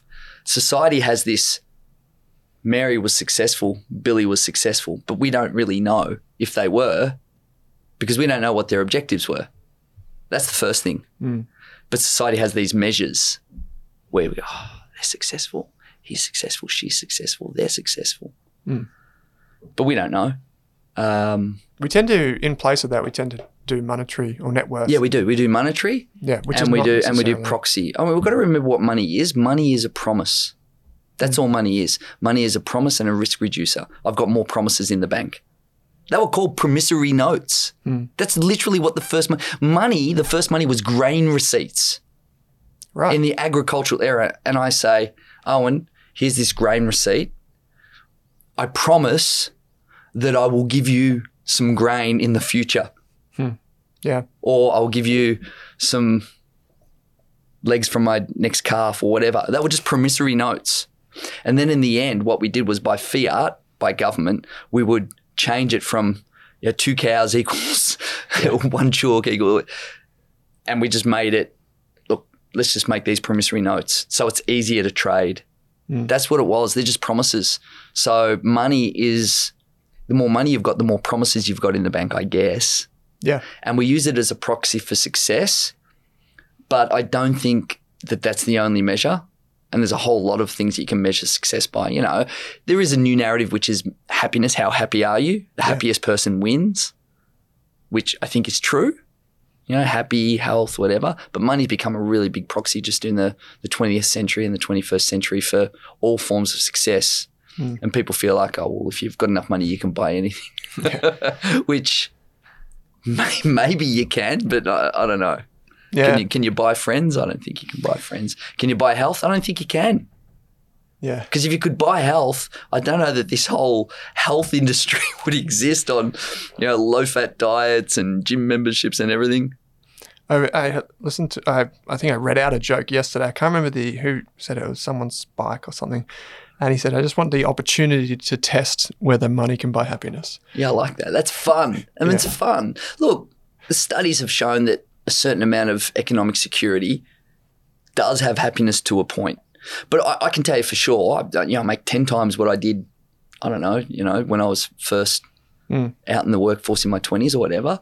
Well, I'm not 10 times happier. I'm about the same level of happiness. Actually, I remember when I started Rentoid, I'd never been so happy at, as at the start of that because, you know, it, it was like there was this green field and horizon of opportunity when I was starting this startup. Actually, the thing that made me happy was the success that I might have. Just knowing that that was a possibility and that was there got, me out of bed in the morning. I was excited by my expectations of the future more than the reality of where you are. And I actually think that's a big key to happiness is where do you think you might be in six months, one year, five years will have a bigger impact on your happiness than where you are right now because we always live that little bit into the future. And I was really living on a shoestring back then, but I could afford to go and have a coffee and have a beer on a weekend and have a pizza and watch the footy and go surfing and do the things that I like. There's still the things that I do now. I drive a nicer car and have a nicer house, but none of those things have really made me that much happier. Like Mm. it's it is true that money works to a point, but after that, I don't think it has Yeah. a huge impact. Yeah, well, there's a lot of the studies backed it up. But interestingly, if you uh, if you like invert that, it's uh, stress with money. The stress is actually caused by the potential of not having money, not not having it. If that makes sense. Yeah, So- yeah, the risk of losing it. That's Yeah. why you become risk averse when you when you have more of it and you become politically more conservative as you age because you move from a creation to a protection viewpoint. I'm, I'm a creator or I'm a protector. Right? And and those two elements in life are really important from a business perspective, from friendships, corporate. Is are you a creator or a protector? Right? And and even in investing. Oh, these are good defensive blue chip stocks. Oh, this is a growth portfolio. It's time to hunker down and go down to the the, the blue chips that are high cash flow, high yielding stocks. Like we even see that. It's protect a creator. When the market's hot, creator, big tech, Elon Musk, Tesla shares, go, let's create. Seriously. Yeah, yeah, So yeah. protect a creator are like two really interesting viewpoints and they have an impact on your happiness as well and where you are. When you're in protection mode, you become defensive and it even changes your posture as a human and the way you look at your finances when you're in creative mode, you're open minded to opportunities. You listen to people. You're like, oh, that could be interesting. What about that? Mm, I like that. So we were going to talk about the definition of business Yes. success. Okay. Well, well, why business exists, we're going to talk about that. And I think that business exists to divide labor. As a species, we divide labor far better and more than any other species, not even close. It's us and daylight. Right? Other species do divide labor. You can see birds, one stays in the nest and one goes out and forages. Uh, but but we do it incredibly well. And we have a multitude of skills that when they're aggregated in an organized fashion, because we're highly social creatures with developed language where we can organize each other. And we've been doing that since the tribal days and then the agricultural days and until now. It enables us to gain efficiency and create more with less. Mm. We can generate more with less by being organized. Someone's better at design, someone's better at speaking, someone's better at finance, someone's better at creation, someone's better at making, someone's better at organizing people, all of those factors. And there was actually a really famous article. I think it went back to the 1920s. It's called The Theory of the Firm, and it's really important reading. Might have been by Robert Coase. Let's go to the tapes. ESPN, 1987. Um, it's called The Theory of the Firm. And he talks about the division of labor and why firms exist and how it creates a certain efficiency. And I think that's why businesses exist. Is, uh, I can't see who it's from. Is it uh, Robert, Ro- Robert Ron- R. Coase. Ronald Co- Coase? Ronald Coase, not Robert Yeah. Coase, Ronald Coase. Yeah, there you go. Ronald I did all right. Yeah, yeah, pretty Ronald pretty Coase. close. Yeah. Yeah, and so he talked about the theory of the firm, and it was about dividing labor and organizing resources at a societal, civilized, or corporate level. And, and that's what we do, and that's what we've been doing time immemorial. It's just now it's more formalized, and certain companies get better at organizing different resources as we layer out our economy and have layer upon layer of invention. And the more invention there is, we can now access other people's resources and be part of societies that are geographically displaced to us, but we can tap into it financially, hmm. you know, through share markets and globalization. So I think that the reason that businesses exist is for our species to reduce risk and to do more with less. And on the long arc of history, technology and organization of technology enables us to do more with less. And Buckminster Fuller, who's a, who's probably the world's first ever futurist, he had a term for it. He called it ephemeralization. Hmm. And he actually said something crazy, which I think is true. He said, if we have enough knowledge, we can create everything from nothing. Hmm. I like that. You can see it now with the internet. Like, just think about how difficult it was to, to get music, even 30 years ago, or to get a newspaper into someone's hand, just to get that piece of information, and how easy it is now. It literally flies through the air and just appears in a virtualized nature. Mm. Like, that's that's cr- it's crazy. I don't think we give it enough credit for how extraordinary the internet is as a resource for creating everything from nothing. And the next phase of the internet is going to be the opposite of the previous phase. The previous phase was one way traffic, turning atoms into bits. The next phase is we're going to turn bits into atoms. Mm. We're going to use information to create a physical world. We're going to organize things at the molecular level to create physical manifestations of things that weren't there until the information arrived. We're going to brew meat. We're going to create soft robots. We're going to build houses. Everything's going to be information based, but the information will rebuild our physical world. The things we do, play, live in, eat. So obviously, people who don't know you, there'll be links in the show notes to all the books, the websites, speech, speeches, uh, TED Talk, everything. Uh, so it's obviously a treasure trove. And if you're a, if you're a uh, like a corporate or something, listen to this. Um, you can get in touch with Steve if you want to um, hear him speak to your team. It's obviously awesome. But you spend your time, a lot of your time now, thinking about the future of technology. A futurist Yes. is the moniker. Um, but to do that, you spend a lot of time going backwards. Yeah. And the thing that uh, I noticed is you have effectively you you operate at the intersection of anthropology, technology, and economics. Yeah. So can you talk to us about that? Um, you, uh, we just got it obviously a window into it. Then we just peered through about this idea of reconstructing the physical from the virtual, Yeah. which is really interesting. Uh, but can you tell us about like how, how you do that? Like, what do you actually look at when you Yeah, try and it's a the future? framework. Because people be, hear the people hear the term futurist and they'll just be like, okay, You just make shit up. yeah, Yeah, that's it. Yeah. But I don't. yeah. Actually, the future's really easy to predict. Like what coming, what is going to come next Mm. is is really easy to see because it's a it's a really classic trajectory. How to deal with it and adapt to it is the hard bit. So my framework, and I developed this. I only realized it after I developed it, if that makes sense. Yep. Through a lot of reading, I read a lot of history books. I read a lot more about history than I do about technology. So my framework is anthropology. That's based on human behavior. And anthropology doesn't change at all. Humans don't change. Our needs and wants are the same. They've been the same for 200,000 years since modern Homo sapiens existed. And so that's the unchanging element. And if you dig deep enough, they're basically social and emotional and physical needs. It's Maslow's hierarchy mm. kind of stuff. So that's what doesn't change. We think it changes, but it actually doesn't. Like, I'll give you an example.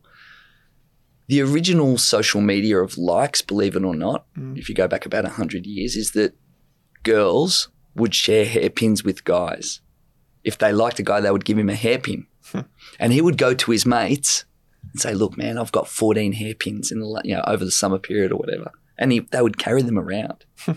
and then here's the here's the flip side. On the other side, the girls would go to their friends and go, "I gave out 14 hairpins this summer." hairpins were the original likes and social media. That was the Instagram. The behavior hasn't changed, just the tool has. Mm. Now we collect likes and followers and fans on Instagram or TikTok. It's the same behavior. So you will basically see the same behavior all the time if you look hard enough for it. And if you go enough layers down, you will see what the underlying human behavior and important element is in that. So human behavior doesn't change. That's the first thing. I keep that there. Technology is in a constant state of flux, and it's important that we understand how to define technology. Here's how I define technology the tools we use to get things done. Hmm, Makes sense. That's it. Another great definition is technology is something that was invented after I was born. How so? Like, unpack that for me. Okay. So you grow up and something is there. Like a house is technology, but you would never refer to a house as technology, would you? No. It's just a house. Yeah. Clothing is a technology. Hmm. Yeah. Does anyone ever say, I mean, sure, people have added microchips and wizardry to clothes recently, IoT, Internet of Things, but you don't think of it as a technology because it's been around. So we have this idea that technology is something that is new or hasn't been invented or it's something we are talking about and now it's here. That's what technology is. And the reason that we do that is anthropological, is because once it arrives, it changes things. We discard the old thing and we bring in that new thing. Now, some technologies stay around a really long time. In fact, a study has been done that is if a technology lasts more than 30 years, it usually lasts a few thousand. Hmm. But a technology that can't make it through the 30 year barrier disappears forever. CDs will be that. They'll disappear forever. Yeah, Yeah, VHS, Yeah, was VHS trying to didn't last 30 years. all Yeah, all so a technology that doesn't last 30 years uh, doesn't make it. And there's some generational elements because of that. Because if it can go across two generations, then it's more likely to have staying power and become sticky. so the internet would be an example. Yeah, it's been around long, it'll, it'll last. Yeah. Cars are an example. They'll be around a long time. Trains, if they last more than 30 years, they stay. It's really interesting. Go and look at some technologies that didn't last 30 years. You go, Yeah. wow, it's a mind blowing little idea that. It's That's like cool. boom, boom, boom, boom. All those techs, they go away. Um, so technology changes how we do things. And then my third parameter is economics. Mm. And economics is really just the art of exchange, how money moves using the technology to solve human needs. So that's my Venn diagram human behavior, uh, technology, tools, and then economics, how money moves around those things. And if you get the overlap of those three things, you can see what's going to right. Because for anything to do well in business and be new in the future as a futurist, for something to work, it needs to work in all of those three things. I'll give you a couple of examples Sure. If the social element is missing, even though the tech works and there could be money there, it won't work. I'll give you my example metaverse. You don't don't reckon it will work? No. It, it, it, the metaverse will be good for three things training and education, it'll be good for gaming and entertainment, and it'll be good for really probably just only those two hmm. training, education, gaming and entertainment. I think that's probably about it. There's Bad really news. Bad news for Zuck and terrible news. yeah, See- even for Apple. What they're doing with augmented. Well, well, I think they're they're going to really narrow it down. Like the watch has become for health and fitness. I've got an Apple Watch that sits in my drawer unless I go surfing or running. I use it for that to sort of track. No one's really. It's less convenient than a phone. You wouldn't use it. Uh, but the metaverse doesn't work because no one wants to put a big clunky thing on their head and like. We could be sitting in the metaverse now. If the metaverse was going to work right now, we'd both have goggles on, but we don't. Yeah. But would it just come in time? I don't think so. I think that eventually we'll have contact lenses or glasses which have heads up display and augmented reality. I don't think they'll ever have cameras in them, even though you've got the, the Ray Ban glasses, which I think they've sold seven. sold seven. They won't release how many they've sold. I actually asked someone in Sunglass Hut how many of they sold. He said, "Oh, never. We never sell any." That's what he said. Um, on the Ray Ban, you know, the Ray Ban, Yeah, the Ray-Ban with the Ray Ban Facebook, yeah. Facebook spy goggles that, that no one wants. um, so anthropology doesn't work. The metaverse doesn't work on that. Uh, cryptocurrency, Yeah, this is interesting. socially, it works. Technologically, it works. Economically, it doesn't. But that would be flying in the face of so many disciples. Well, I don't care what they think. I, I had Bitcoin before all of them, and I love the technology. The blockchain is an amazing piece of technology. Um, every cryptocurrency other than Bitcoin and Ethereum is going to zero. They are the pink sheets of the modern world. They are all going to absolute zero. right? Well, they're going to be like the pink sheets. There's still pink sheets and speculative stocks mining you can buy today. It's that. Mm. Um, but it, do, it doesn't work economically because there's no need state for it. I mean, technologically, it's broken as well because it's too hard for the UX to use for most most people. Mm. Um, But wouldn't you? What about? So the economic engine of the blockchain is, in an attempt to make it work, you Mm. obviously have miners who benefit from verification and, you know, proof of Yeah. stake, proof of work. Yeah, but it, it works for some, but it doesn't work in an ecosystem. Money has, I mean, for money to work, if you want it to be money, then it needs to have the six elements that go with the currency. You know, it needs acceptance, divisibility, you know, the, the six elements that go with what when it doesn't have them. It doesn't even have acceptance. Mm. And it doesn't have stability, which is another core requirement of money. You can't transact in something that could have wild 20% ups and downs each week. How would you pay your mortgage? Yeah. You wouldn't be able to do it. I think we'll end up with gov coins that have blockchain capabilities. I mean, we're working on central bank digital currencies right now. Australia's testing one. Within 10 years, every single uh, democracy in the world will have a gov coin which has blockchain functionality, but they'll launch them simultaneously. We'll have AUC, USC, which is one for one with all of the capabilities. And one of those capabilities, which is kind of scary, is the government can determine what you spend money on, you can and can't spend it on. So we have open and closed money. Mm. So they'll give benefits to cohorts in society where they say, oh, this is for your school kids' education. So make sure that you can't spend it on gambling, for example, or entertainment or ice cream. Yeah, it comes back to that draconian point earlier on. Um, one of the things that really, it's still like an evolving thought for me is like a lot of libertarians and people like this, um, who self disclosed libertarianism as well, by the way. Um, they, I don't think they understand that. Well, that's just my Here's what they don't understand, right? because think about that world. If what you're wishing for is actually the opposite of what you, Uh, here- here's what I know for sure, right? What happened when FTX went down and all the libertarians put their hand up and want government help? Hmm. If you're a true libertarian, you should be like free for all. None of them believe what they say they believe. They all act like libertarians. And as soon as something goes wrong, uh, they put their hand up high and say, We want help from the government. The government's got to bail us out. Mm. They're not libertarians. Yeah. You know, they all drive on the government roads and want to go to the hospital, and they're not libertarians. They're liars. They've got the L right. And, you know, if you want to know what someone truly believes in when it comes to Bitcoin, people say they're Bitcoin believers, ask them what one Bitcoin's worth. What are they going to tell you? the price, The price, and what's that price going to be in? probably Aussie dollars or US dollars. Right. So what do they really believe in? Mm.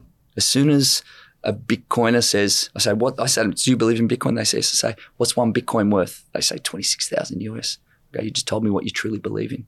Because one Bitcoin is worth one Bitcoin. It's always been worth one Bitcoin. If you ask someone what's one US dollar worth, I say, oh, you can probably buy a third of a Big Mac. You know, they're going to give you a real answer. Yeah. One US dollar is worth one US dollar. Okay, so this doesn't fit into the economic model because it's what. So th- there's a six states of currency. Yeah. Um, it, it, it doesn't. There's a, quite a few on the states of currency that doesn't doesn't doesn't have. Well, it's got div- divisibility. It's got um, durability. It doesn't have accessibility. Doesn't have stability. Mm. Yeah, so it doesn't fit. okay. The metaverse doesn't fit into that model. There's a lot of businesses. It's got to people have got to want it socially.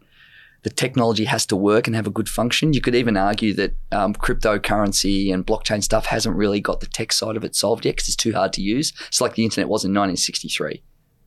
And that's why you have all these exchanges pop up that try and be like a UX bridge, but then they just become speculative elements. You know? um, and just on that idea back on the libertarianism, when Silicon Valley Bank crashed, that was filled with libertarians on Twitter putting their hand up, wanting the government to bail them out. Mm. Real libertarians. Um, so it seems like it would seem like so history doesn't repeat, does it? But it does rhyme, kind Yeah. of thing. Definitely. Um, and so you can use this these three lenses, I guess, and overlay. You might just not be specifically right about the timing, but the technology is pretty accurate, like in terms of its predictive. Yeah, the, the timing's hard to see. Like with the technology, like the number one thing is would you substitute it? So does that solve the social need? Does this new technology usurp the previous one? And it doesn't have to usurp all of its elements, it's just got to be a bit better. Like, does an LP sound better than an MP3? Yeah, it does, because MP3s are compressed and they have to fit them in. They have to mm. compress the music and it's not as detailed to the ear. But overall, it's better. When you take into account the price value equation, it's better. So it works socially, the technology works, and economically, it's better. That's why we moved to MP3s. And then after MP3s, it's like, does streaming do that? Yeah, social, I still get to listen to the music and it's great and share it. Um, it's cheaper. It's streaming now. I've got every song in the world for free. What a great price. And economically, does it work? Well, yeah, it does because now I've got streaming services and you subscribe and it works for the consumers. Maybe not so much for the artists. And often that happens when a new technology arrives, the power structure or the revenue structure might shift from this person in the value chain to that other person. And that's where and that's where disruption lives. So the the biggest disruptor in the music industry was the artists. They don't make as much money as they used to. You know, if you get a million downloads, you make enough to buy a pizza. If you sold a million singles back in the day, you could buy a house in Australia. Now you get to go to Pizza Hut on Friday night. Bad bad news for Monique. Works in the the music industry. Well, no, but it's tough, right? And and I think that one of the things that blockchain could solve is it could solve this problem. Like, imagine if you had uh, a song becomes a micro business that lives on the blockchain with a set of code where we have artificial intelligence which can look at that code base of that sound file and wherever that appears around the internet Monique makes some money because it's her song and she might get 1 cent or 5 cents per play and that's cool and that's okay because if it goes viral you know you get a million cents you know which is what's that is that 10 is that 10 grand or 100 grand it's 10 Let's grand just go with that. Yeah. 10 grand, I think. I did the maths. Yeah. Right? So that song becomes an asset that you own. And then you can leverage out the song and say, well, if you want to put it in a TV ad, it's this amount. And you have all this code underneath there which tells you all of the different rights. And in fact, Beyonce could make more money or Drake by saying, you can use my song on your ad, but uh, you, you pay per play. So 100 views on YouTube using my song on your ad is fine. And you pay me $10. But once it has a certain number of views, unless you pay the money, it caps out. So all of a sudden, they could make way more money than they do by having licensing agreements through the music industry. So that's one of the great ways a blockchain could work. But there's so many missing pieces to the technology puzzle yet. That could work socially. The, um, it could work economically, but the technology isn't there yet. So that's a miss. So, I guess the good news, bad news, maybe on this view on blockchain, and uh, is that the blockchain itself is fantastic technology, but it's probably going to port to a government e- entity, right? The government has to be the backbone or the infrastructure of that, versus say maybe what it is in the hands of the people at the moment, kind of thing, where it's it's a bit more challenging because of the economic incentives. I thought by now it would have done a bit better. And that's one of the other things too with tech is looking at. Sometimes you the timing, Yeah. it, it happens a bit later than you think, and then some things happen a bit quicker than you think. I think with AI models, and large language models, that's maybe happened a bit sooner than we think, and blockchain's taken a bit longer. Um, but we haven't got a real infrastructure layer yet that supports blockchain. And I think that the speculation has really sullied that. There's been so much speculation that we haven't developed use cases that actually have businesses. It's if it's a fabric that business can operate on top of, like a true infrastructure rather than a speculation tool, I think it would have come a lot further towards solving some of these problems like the music industry problem or rights or royalties and different ways that it can be used. Even um, we saw in our local stock exchange, they tried to have a blockchain project which failed. So it'll probably be government in the first instance. And here's the thing, too we just need to realize that everything important that exists in this world today was funded by the government. We just need to have an honest discussion about that. I'm a I'm a a raving capitalist who understands the importance of governments investing in infrastructure that we dance on top of. Yeah, yeah. And, and I just hate this narrative that government is bad. It goes way back to the Reaganomics era. Government, he said it in his inauguration speech. He said, government isn't the answer, government is the problem. Mm. Yeah, And- and, yeah, And anyone who says, oh, government are inefficient, I'm like, did you enjoy that nice clean glass of Melbourne water you just had? What about those safe roads? Isn't it great that every kid in Australia knows how to read and write and do maths? Yeah, funny that. Mm. Like, don't you love it when you put a plug in the wall that you don't get an electric shock? Do you think that was private industry? No. Yes, government makes mistakes. They're imperfect. So does private business. In fact, private business make way more mistakes than government do. Right? But we are we're not we're not sitting on the shoulders of giants. We are sitting on the shoulders of taxpayers. Hmm. right? Where did the internet come from? Government. Hey, look at this thing here. What have you got? You've got NASA in your pocket. Hmm. Cold War and the space race. yeah. Yeah. Yeah, it's interesting. I I've heard this this debated a lot because, and it almost always ends in favour of science being backed by government because Yeah. you kind of have to explore the frontier, and the private businesses can't do that unless someone else has tested the major milestones first, like NASA and the space race gives way to SpaceX and all these other Of course it does. private enterprise. Absolutely. And, and there's a few reasons. The first one is tenure of management, right? That's the first one. Are you going to make a 10 year investment in private industry or in your investment portfolio? I mean, you hope that your portfolio does well over 10 years, but you don't buy a stock thinking, I'm going to hold this for 10 years necessarily. I mean, I do that with index funds because I'm a big believer in index funds. But the government are the only people who can make the investments on behalf of society because society is short term focused and households are worried about paying the bills this week. Hmm. So we need government investment to do anything that's really important, and we need government policy to shape private investment so that we can go down a path that is sustainable.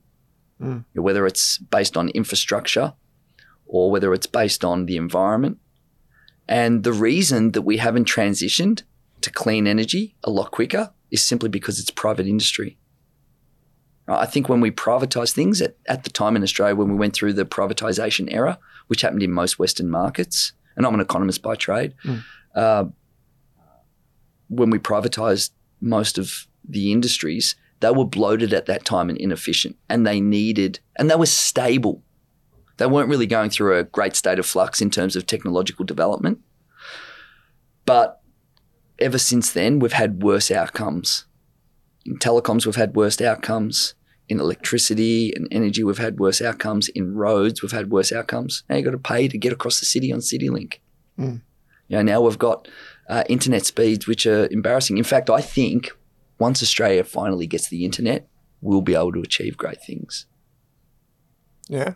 Where does this view That's, come from? that's an ironic statement given that we're, you know, 54th in the world in terms of internet speeds. Well, well, the thing is, is that you can't make the investments that are needed to push us forward when you have short-term profit requirements from fund managers because they will always take the short year decision as will the CEOs because they want to make their share options sing and their balance sheet sing now not 5 years from now when they're gone and when it comes to infrastructure, that requires long lead investment where the profits will be borne by society 5, 10, 15, 20 years later. And those investments are very difficult to make in a private structure Mm. or corporate structure, shall we say. Mm. It um, yeah, it comes back to that. Like, look at telecoms. Here's what we've got in Australia we've got NBN mm. competing with Telstra, who are competing with Optus.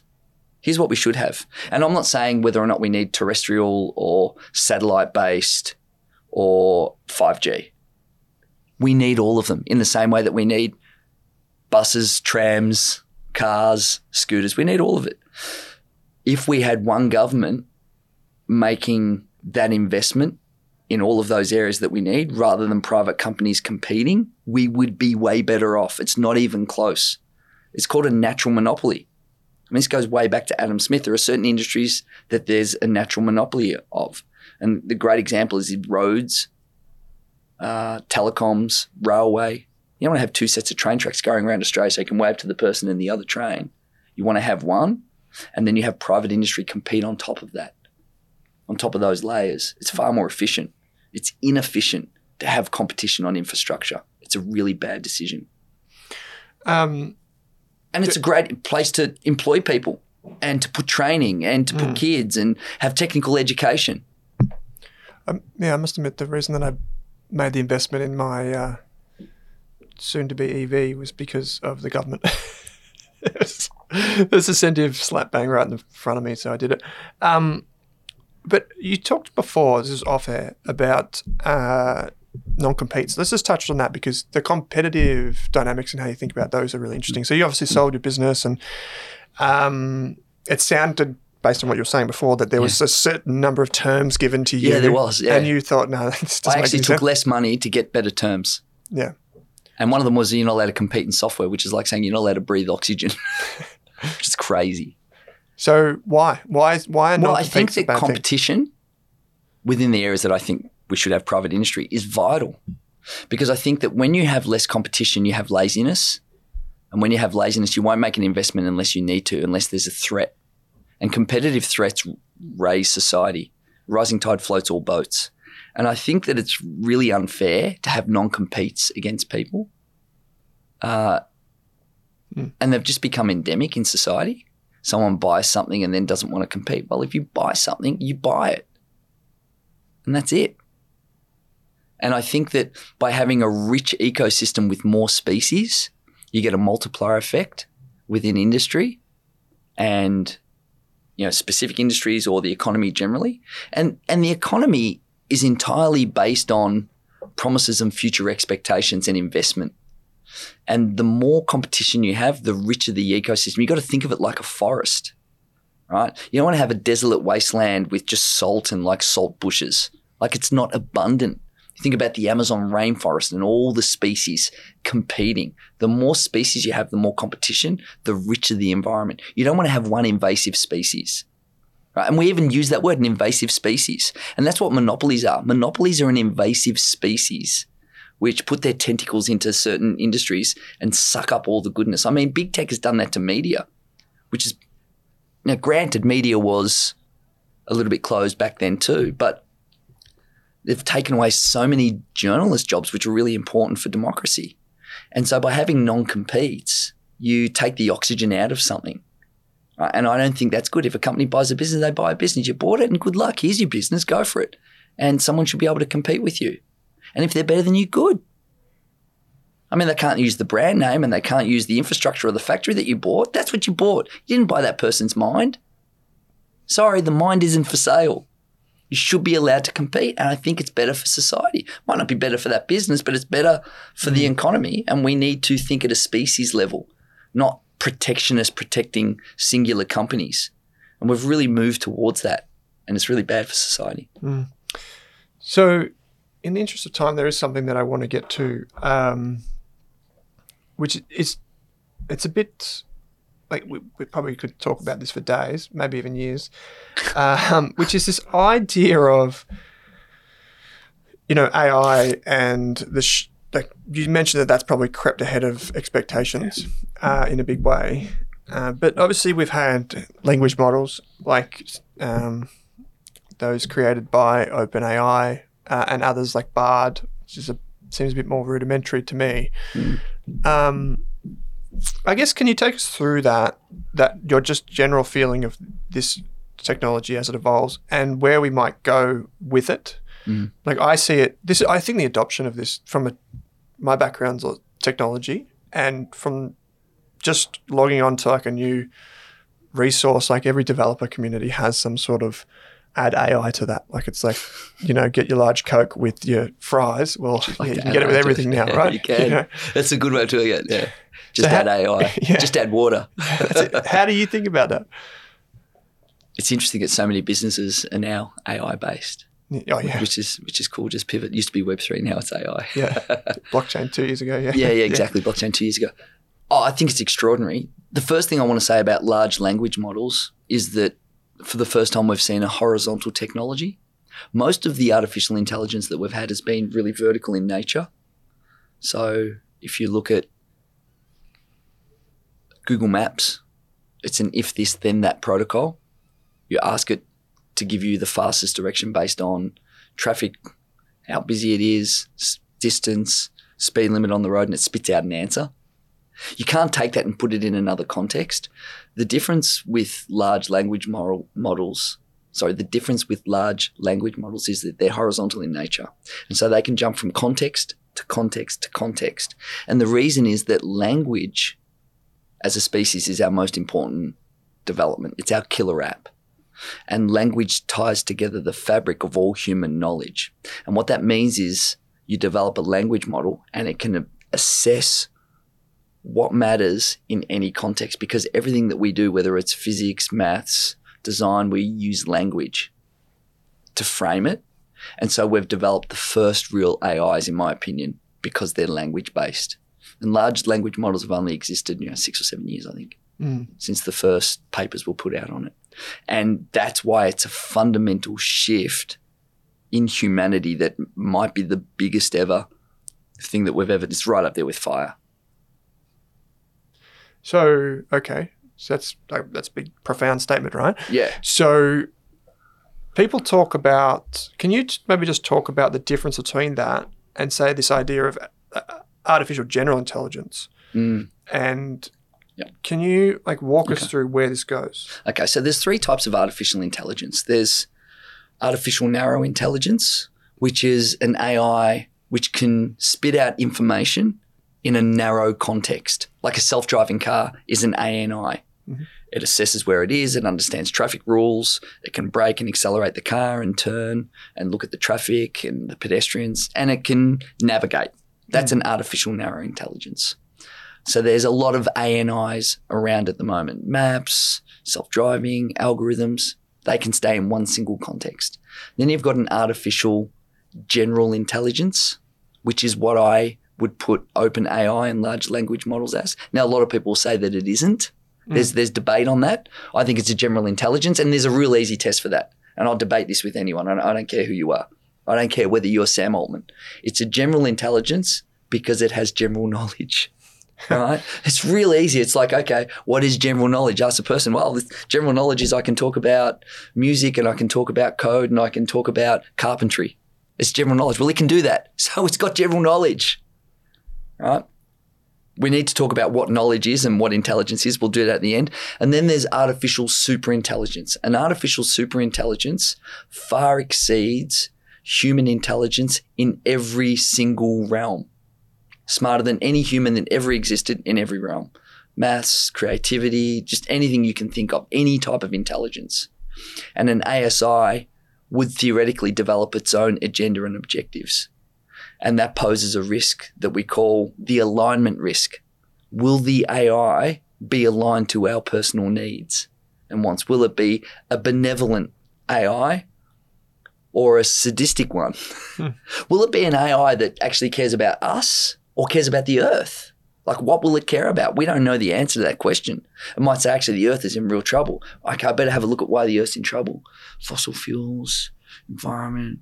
Okay, yeah, they're, they're, the, they're the troubles. Actually, who's the cause of those troubles? I know the pesky humans that invented me. Hmm. And it could wipe us out if it so chooses. Because if it's a super intelligence, it can do everything better than us. So they're the three different types of intelligence. And intelligence incre- increases exponentially. So it doesn't just get a little bit better. It actually, because of computing power, it sort of follows a Moore's law style pattern where it exponentially gets better. And there's an idea called the singularity where the increments of improvement get shorter and shorter and shorter until we re- reach a time where it infinitely improves itself to the point where it can organize all of the molecules in the known universe. Right. Okay. That's like Star Trekky stuff. But Ray Kurzweil thinks that'll happen by 2045. So it's not that far away. So, like, if you look at, say, like the leap from like GPT three to GPT four, uh, that was substantial. If it sits tests and maths, English, whatever, there are some areas where it does fail. Like fund managers Yeah. seem like they're stuffed. Um, sorry, guys. Um, but it, when you think about that, it is th- those incremental changes. You you were tracking changes. You personally were tracking changes and developments of new apps, new this, new that, and then you gave up. I because of- quit. I quit. Yeah. For the first, And if I go on Twitter, I'm bound to see a hundred of these so 20 AI tools you need to know today. So I had a list, um, cool AI tools. It's still on, it's still on my website. Uh, website sounds so 90s. On my website, http forward slash colon colon www dot. Um, and I had like a whole lot of tools that were like the main things that you might want, like editing and video and all the sort of things that you would want. And then it was just there was just so many. And then I looked up how many AI tools there were, and I actually looked it up before I came today. There were eight thousand new AI tools in the last thirty days. Yeah, right. Okay. There's a great website called There's an AI for that. So you might remember there was one that's there's an app for that. Yeah. Now th- there's an AI for that dot com exists where you can just basically type in what you're after and bam, there's the AI for it. Because a lot of this software is now being released Yeah. into the market and they've got APIs. Uh, ChatGPT and OpenAI have APIs that you can use. So there's AIs for pretty much everything and you just can't keep up now. Or it's like, why would you track how many apps there are? You just search for the app you need. If there's a really great one, a friend's going to tell you about it. because Hmm. that's kind of where it's got to. There's an interesting one. Uh, I, I follow the open source community very closely, and the amount of code that's written for open source purposes has exploded because of this. Yeah. Because everyone in a, you know, GitHub or wherever stack you're looking, um, you can just ask the bot to do it, Yeah. and then you release that, and then it builds on that, and it builds on that, and it, Well, that's the recursion, and this is the thing that actually leads to an artificial superintelligence. Is because the recursion now can write its own software, which teaches it new things, which writes more software, which continues. It's almost like you release something into the world, and it and it becomes its own life form, where it almost self replicates. Mm. And this is the thing that an intelligence or a species does. The difference between an intelligence and a species is a species actually self replicates, and we're getting to a stage of self replication with technology where a lot of these AIs can actually, you can set it an objective, not just ask it a question. So, Baby GPT and Auto GPT now, what you can do is you can set it a question or set an objective more than a question and it will set its own tasks and then iterate its tasks based on what it's found and then write its own code, which then informs the next piece of code that it writes. So it's starting to self replicate in a way already. So then this uh, ASI, w- like how far away would we be from that? So Kurzweil says what for 2045? He says the singularity, is in 2045, which is basically like a black hole of technology where we don't know what would be in the opposite side of that. If a technology becomes so intelligent, it self replicates and just hits an exponential. We, we don't even know what that would be. I think his view of an artificial intelligence that is b- beyond human existence is 2029, so six years away. It might even be close to that. His, his predictions are really accurate if you look at the predictions that he's made. Now, whether or not an intelligence is smarter than humans actually has its own objectives or self awareness, we're not sure. But the one thing that a lot of people have said, and Rodney Brooks, who's a great AI researcher, said ChatGPT doesn't know anything, so it doesn't matter. And even Kevin Kelly, who I respect a lot, who's the founder of Wired Magazine, says that there's no evidence that uh, emotions or uh, self knowledge will occur. For me, I don't think it matters. And I think we need to redefine intelligence because we have this narrative in our mind that intelligence is based on self awareness. And I don't think you need that for it to become incredibly dangerous how so? because intelligence is really just about taking inputs and then developing outputs. That's really all all Yeah. it is. It's taking a set of information, mashing it up, and creating an output. Yeah. Really. Uh, and you don't need to be self aware to do that at a level that's beyond human comprehend- comprehension. Like, there's a lot of things that we don't understand that we can do. And even if an AI doesn't understand what it's doing or even really understand the thing you've asked it to do, I don't think it matters. Because if it starts doing stuff just because and then does more stuff based on what it learned and it just does that stuff, if it's if it's misaligned to what we want, then we're in trouble, even if it doesn't understand it, because it doesn't matter. If it just does something because it can, and then it iterates and it keeps doing it. It doesn't need to understand it. Like I don't understand how I know to run and catch a ball and get my hands in the right spot. I know my brain's doing calculations on where I should run and the trajectories of the ball and everything, but I don't understand it, but I can still do it. Mm. If an AI doesn't understand something, it doesn't matter. What matters is what it does and its output. And if its output becomes more and more intelligent in inverted commas than what we would do, and it starts going off on its own path, then we have an alignment problem, even if it's way more intelligent than us and it doesn't even understand how or why it's doing it. It doesn't matter. It's like a runaway virus almost. So it could be doing that already, right? It could be. A lot of the researchers say that if an AI did develop self awareness or super intelligence, the first thing that it would do is not tell us what its objectives are. Let me give you an allegory. Have you ever been driving down the highway and you've seen a truck filled with cattle? Yeah. Did we tell the cattle where we were taking them? no, no, no. Well, they probably did that. They probably just don't know. Right. Wow. Right? They don't know, do they? They get a horrible surprise at the abattoir. Mm. And even if you have an AI that isn't anti human, like we're not anti ant. Mm. Like if we want to build a highway and there's an ant farm, it's not, we, we, we might even try and like go around it if we could. But if it's in the way, it's just in the way. It just is. It's not. I mean, and this is the thing, and, and I feel like we've given birth to a new species. I feel like that. And I feel like our only chance for survival is if we merge with the machines. So what does that look like? So merging with the machines, Like a Neuralink type thing? yeah, yeah, I think so. And I think that we'll eventually learn to embed the technology inside our bodies. If you look at the trajectory of technology, the world was so complex, we had to build things to store more knowledge than we can store inside our body. So we drew on cave walls, and then we had books, and then we had computers as big as this room, and then we had a desktop, and then we had a laptop, and then we had a phone, and now we've got earpieces. And eventually, this will enter our body. And I think we'll have computation at a molecular level where the technology is in our body. And I think eventually the technology will teach us how to give birth to a progeny with the technology already inside them. And I think we'll have a split in our species where we have Luddite humans and neo humans. Luddite humans will say, I'm not going to be technologically enhanced, I'm going to stay that way. And then neo humans will be those that choose to embrace the technology, which will be the modern day equivalent of some chimpanzees learning to climb down from the tree, hop on two legs, and cross the savannah. Mm.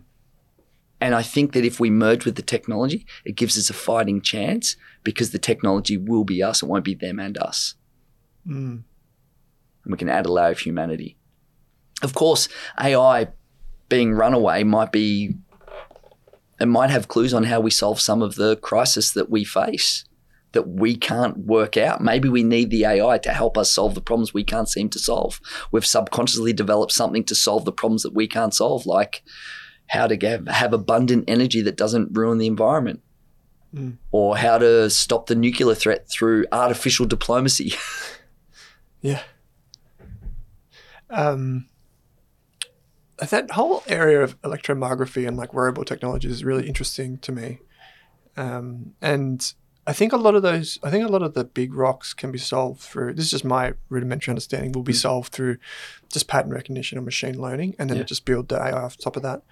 But then there are some which are very complex. And I think that's like the whole brain, you know, technology interfaces. Yeah, yeah, yeah, BMI's brain machine interface or Yeah. BCI's brain computer interfaces. Yeah, that's a that's a really interesting area of technology. I think when Neuralink and others set about on their journey, they didn't have the tools that we have now to solve that specific problem, which, which could unlock profound leaps forward. So that's something that I'm watching very closely, just as a like if if they could, then incredible. But there's still a lot of shortcomings. But there are many companies around the world trying to solve similar problems, even if it's through like is it uh, surface ECG, uh, where you can you know read nerves and that sort of stuff from the outside, Yeah. which is fascinating Yeah. MRIs and you, you can see brain patterns in ways that we wouldn't be able to Mm. have known in the past. It's, it's pretty extraordinary what can be done already. I've got uh, two final questions for you. These are my philosophical ones. Ooh. So, um, we haven't done any justice, by the way, to Steve's catalogue of things that he thinks about, does, writes, speaks on. So please check out the website. There will be links there, social media, everything like that. Uh, but the two final questions are if you could go back and tell yourself one thing, what would it be? Quit quicker. Quit quicker. Yeah. I chased a lot of bad ideas for a long time because I was in love with them instead of love with the truth. Mm. And I think being in love with the truth is more powerful than being in love with an idea. When it comes to business or Yeah. investment, Yeah. stayed too long. Stay a season. Like, don't leave the field when it gets hot in the summer. Tend to your garden, right? Or if there's a storm, don't don't leave. Stay stay a season or two. And if the first season there's a storm, maybe you've got to stay too because there's not going to be a storm every year on average. Right? There's not going to be a hailstorm that ruins your crop. But I think the seeds of success in any business or startup, they're pretty quick. I really do. I, th- I think they're there pretty quick. Three months kind of tells you. Mm. If you don't get traction in three months, the market's telling you something. So I, I would I would tell myself to quit quicker. I think I stayed too long in corporate in jobs I didn't like for bosses I didn't like doing work that I was not that fond of. I, you always learn some things through hardship that you bring with you. Yeah. But I wish I quit quicker and and went into the areas that I liked more. Love it. Final one. She's uh, there's been a lot of these, but um, what's one thing that you believe that few people would agree with you on?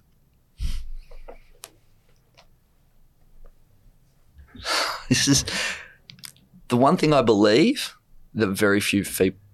The one thing that I believe that very few people do is that luck is the biggest part of your success. Luck is way more important than skill. Mm.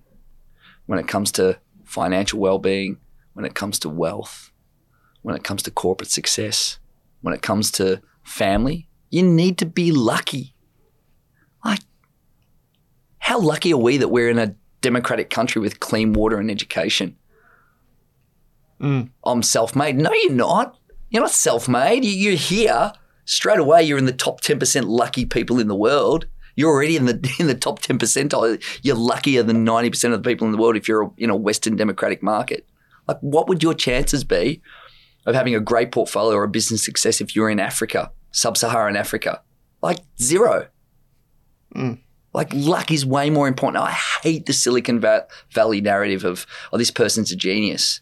Like, by the way, I think that all billionaires in the world, every single one of them, is pure luck. pure luck. You show me any billionaire and I will show you absolute luck. I don't care what anyone says, I'll have the debate. And, and I can even prove it mathematically. Yeah. Well, could you do it here right now? or- I can I can prove it mathematically. I can I'm not going to do it, but I can prove it Yeah, yeah. mathematically just with, with with with a simple statement. Right? How many people do you think you would need to if you if someone had to flip a coin and guess the right one 30 times in a row? Wow, that's uh, Uh, this this leads to the B billionaire luck yeah. theory. I would.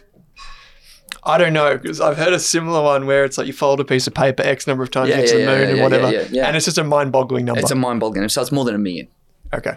right? Now, the billionaires in the world, right, have all flipped that coin 30 times in a row and got lucky. Hmm. Just for the sheer, you're saying through the Just sheer like number. just sheer number of people in the world. The reason there's billionaires is there's so many people in the world, someone's going to be a billionaire. And it's not skill, it's luck. They were the people who made 30 decisions in a row and every single one of them worked. I don't care what anyone says. Now, can you become a successful business person and earn a few million dollars or several million dollars or maybe hundreds of million dollars through skill? Sure, sure you can. Absolutely. Yes, that's skill. But billions is luck. Everything has to fall your way. Government policy has to fall your way. You have to be in a rich country. You have to have parents who taught you things. You have wealth around you, which gives you the opportunity to start businesses. Like you just need luck. Hmm. And and and I'll get shot down for this. I already know I'm going to get shot down. That's fine. Shoot me. I don't care. Like I do not believe for one second that there is a billionaire in the world that wasn't lucky. Like even Warren Buffett. You know what his dad did, right? Hmm. He knew about shares before. I didn't even know what shares were until I went to university. I didn't even know what they were. He had an advantage. They all had an advantage. Bill Gates, he had access to computers before anyone had access to computers. Jeff Bezos, his parents threw him a couple of hundred grand to get started. Mate, it- the billionaire narrative is the biggest lie ever told. Oh, what about Uncle Elon? While we're on the topic, you know what his parents did? No, I didn't. know. I don't actually know. They had a sapphire mine They had lots of nice, nice slaves in there earning them money. He has this whole narrative that, you know, he had no money and was sleeping on the counter. Bullshit.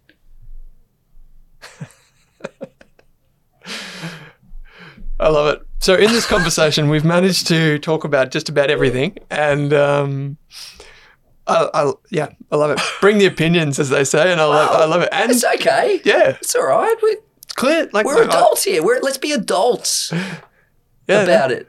Yeah, Right? I'm not saying that they're not clever. I'm not saying they haven't done a great job, but, you know, that luck is way more important I than agree what you. people Yeah. think, in my opinion. Sti- I'm lucky as hell. Yeah, we all are.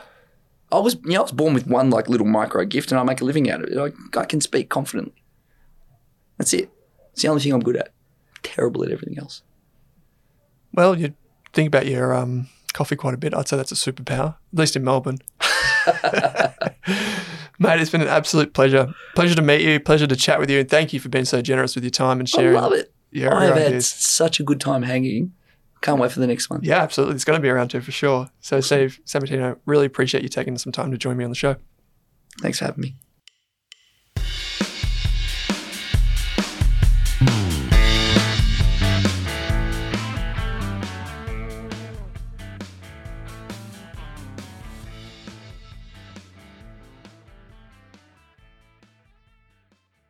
For more than a decade, I've been hunting for the best investors and their methods, strategies, and tools for investing. After years in the industry, countless books, a few degrees, and 1,000 podcasts and live shows, I've rolled this accumulated knowledge into something called Rask Invest.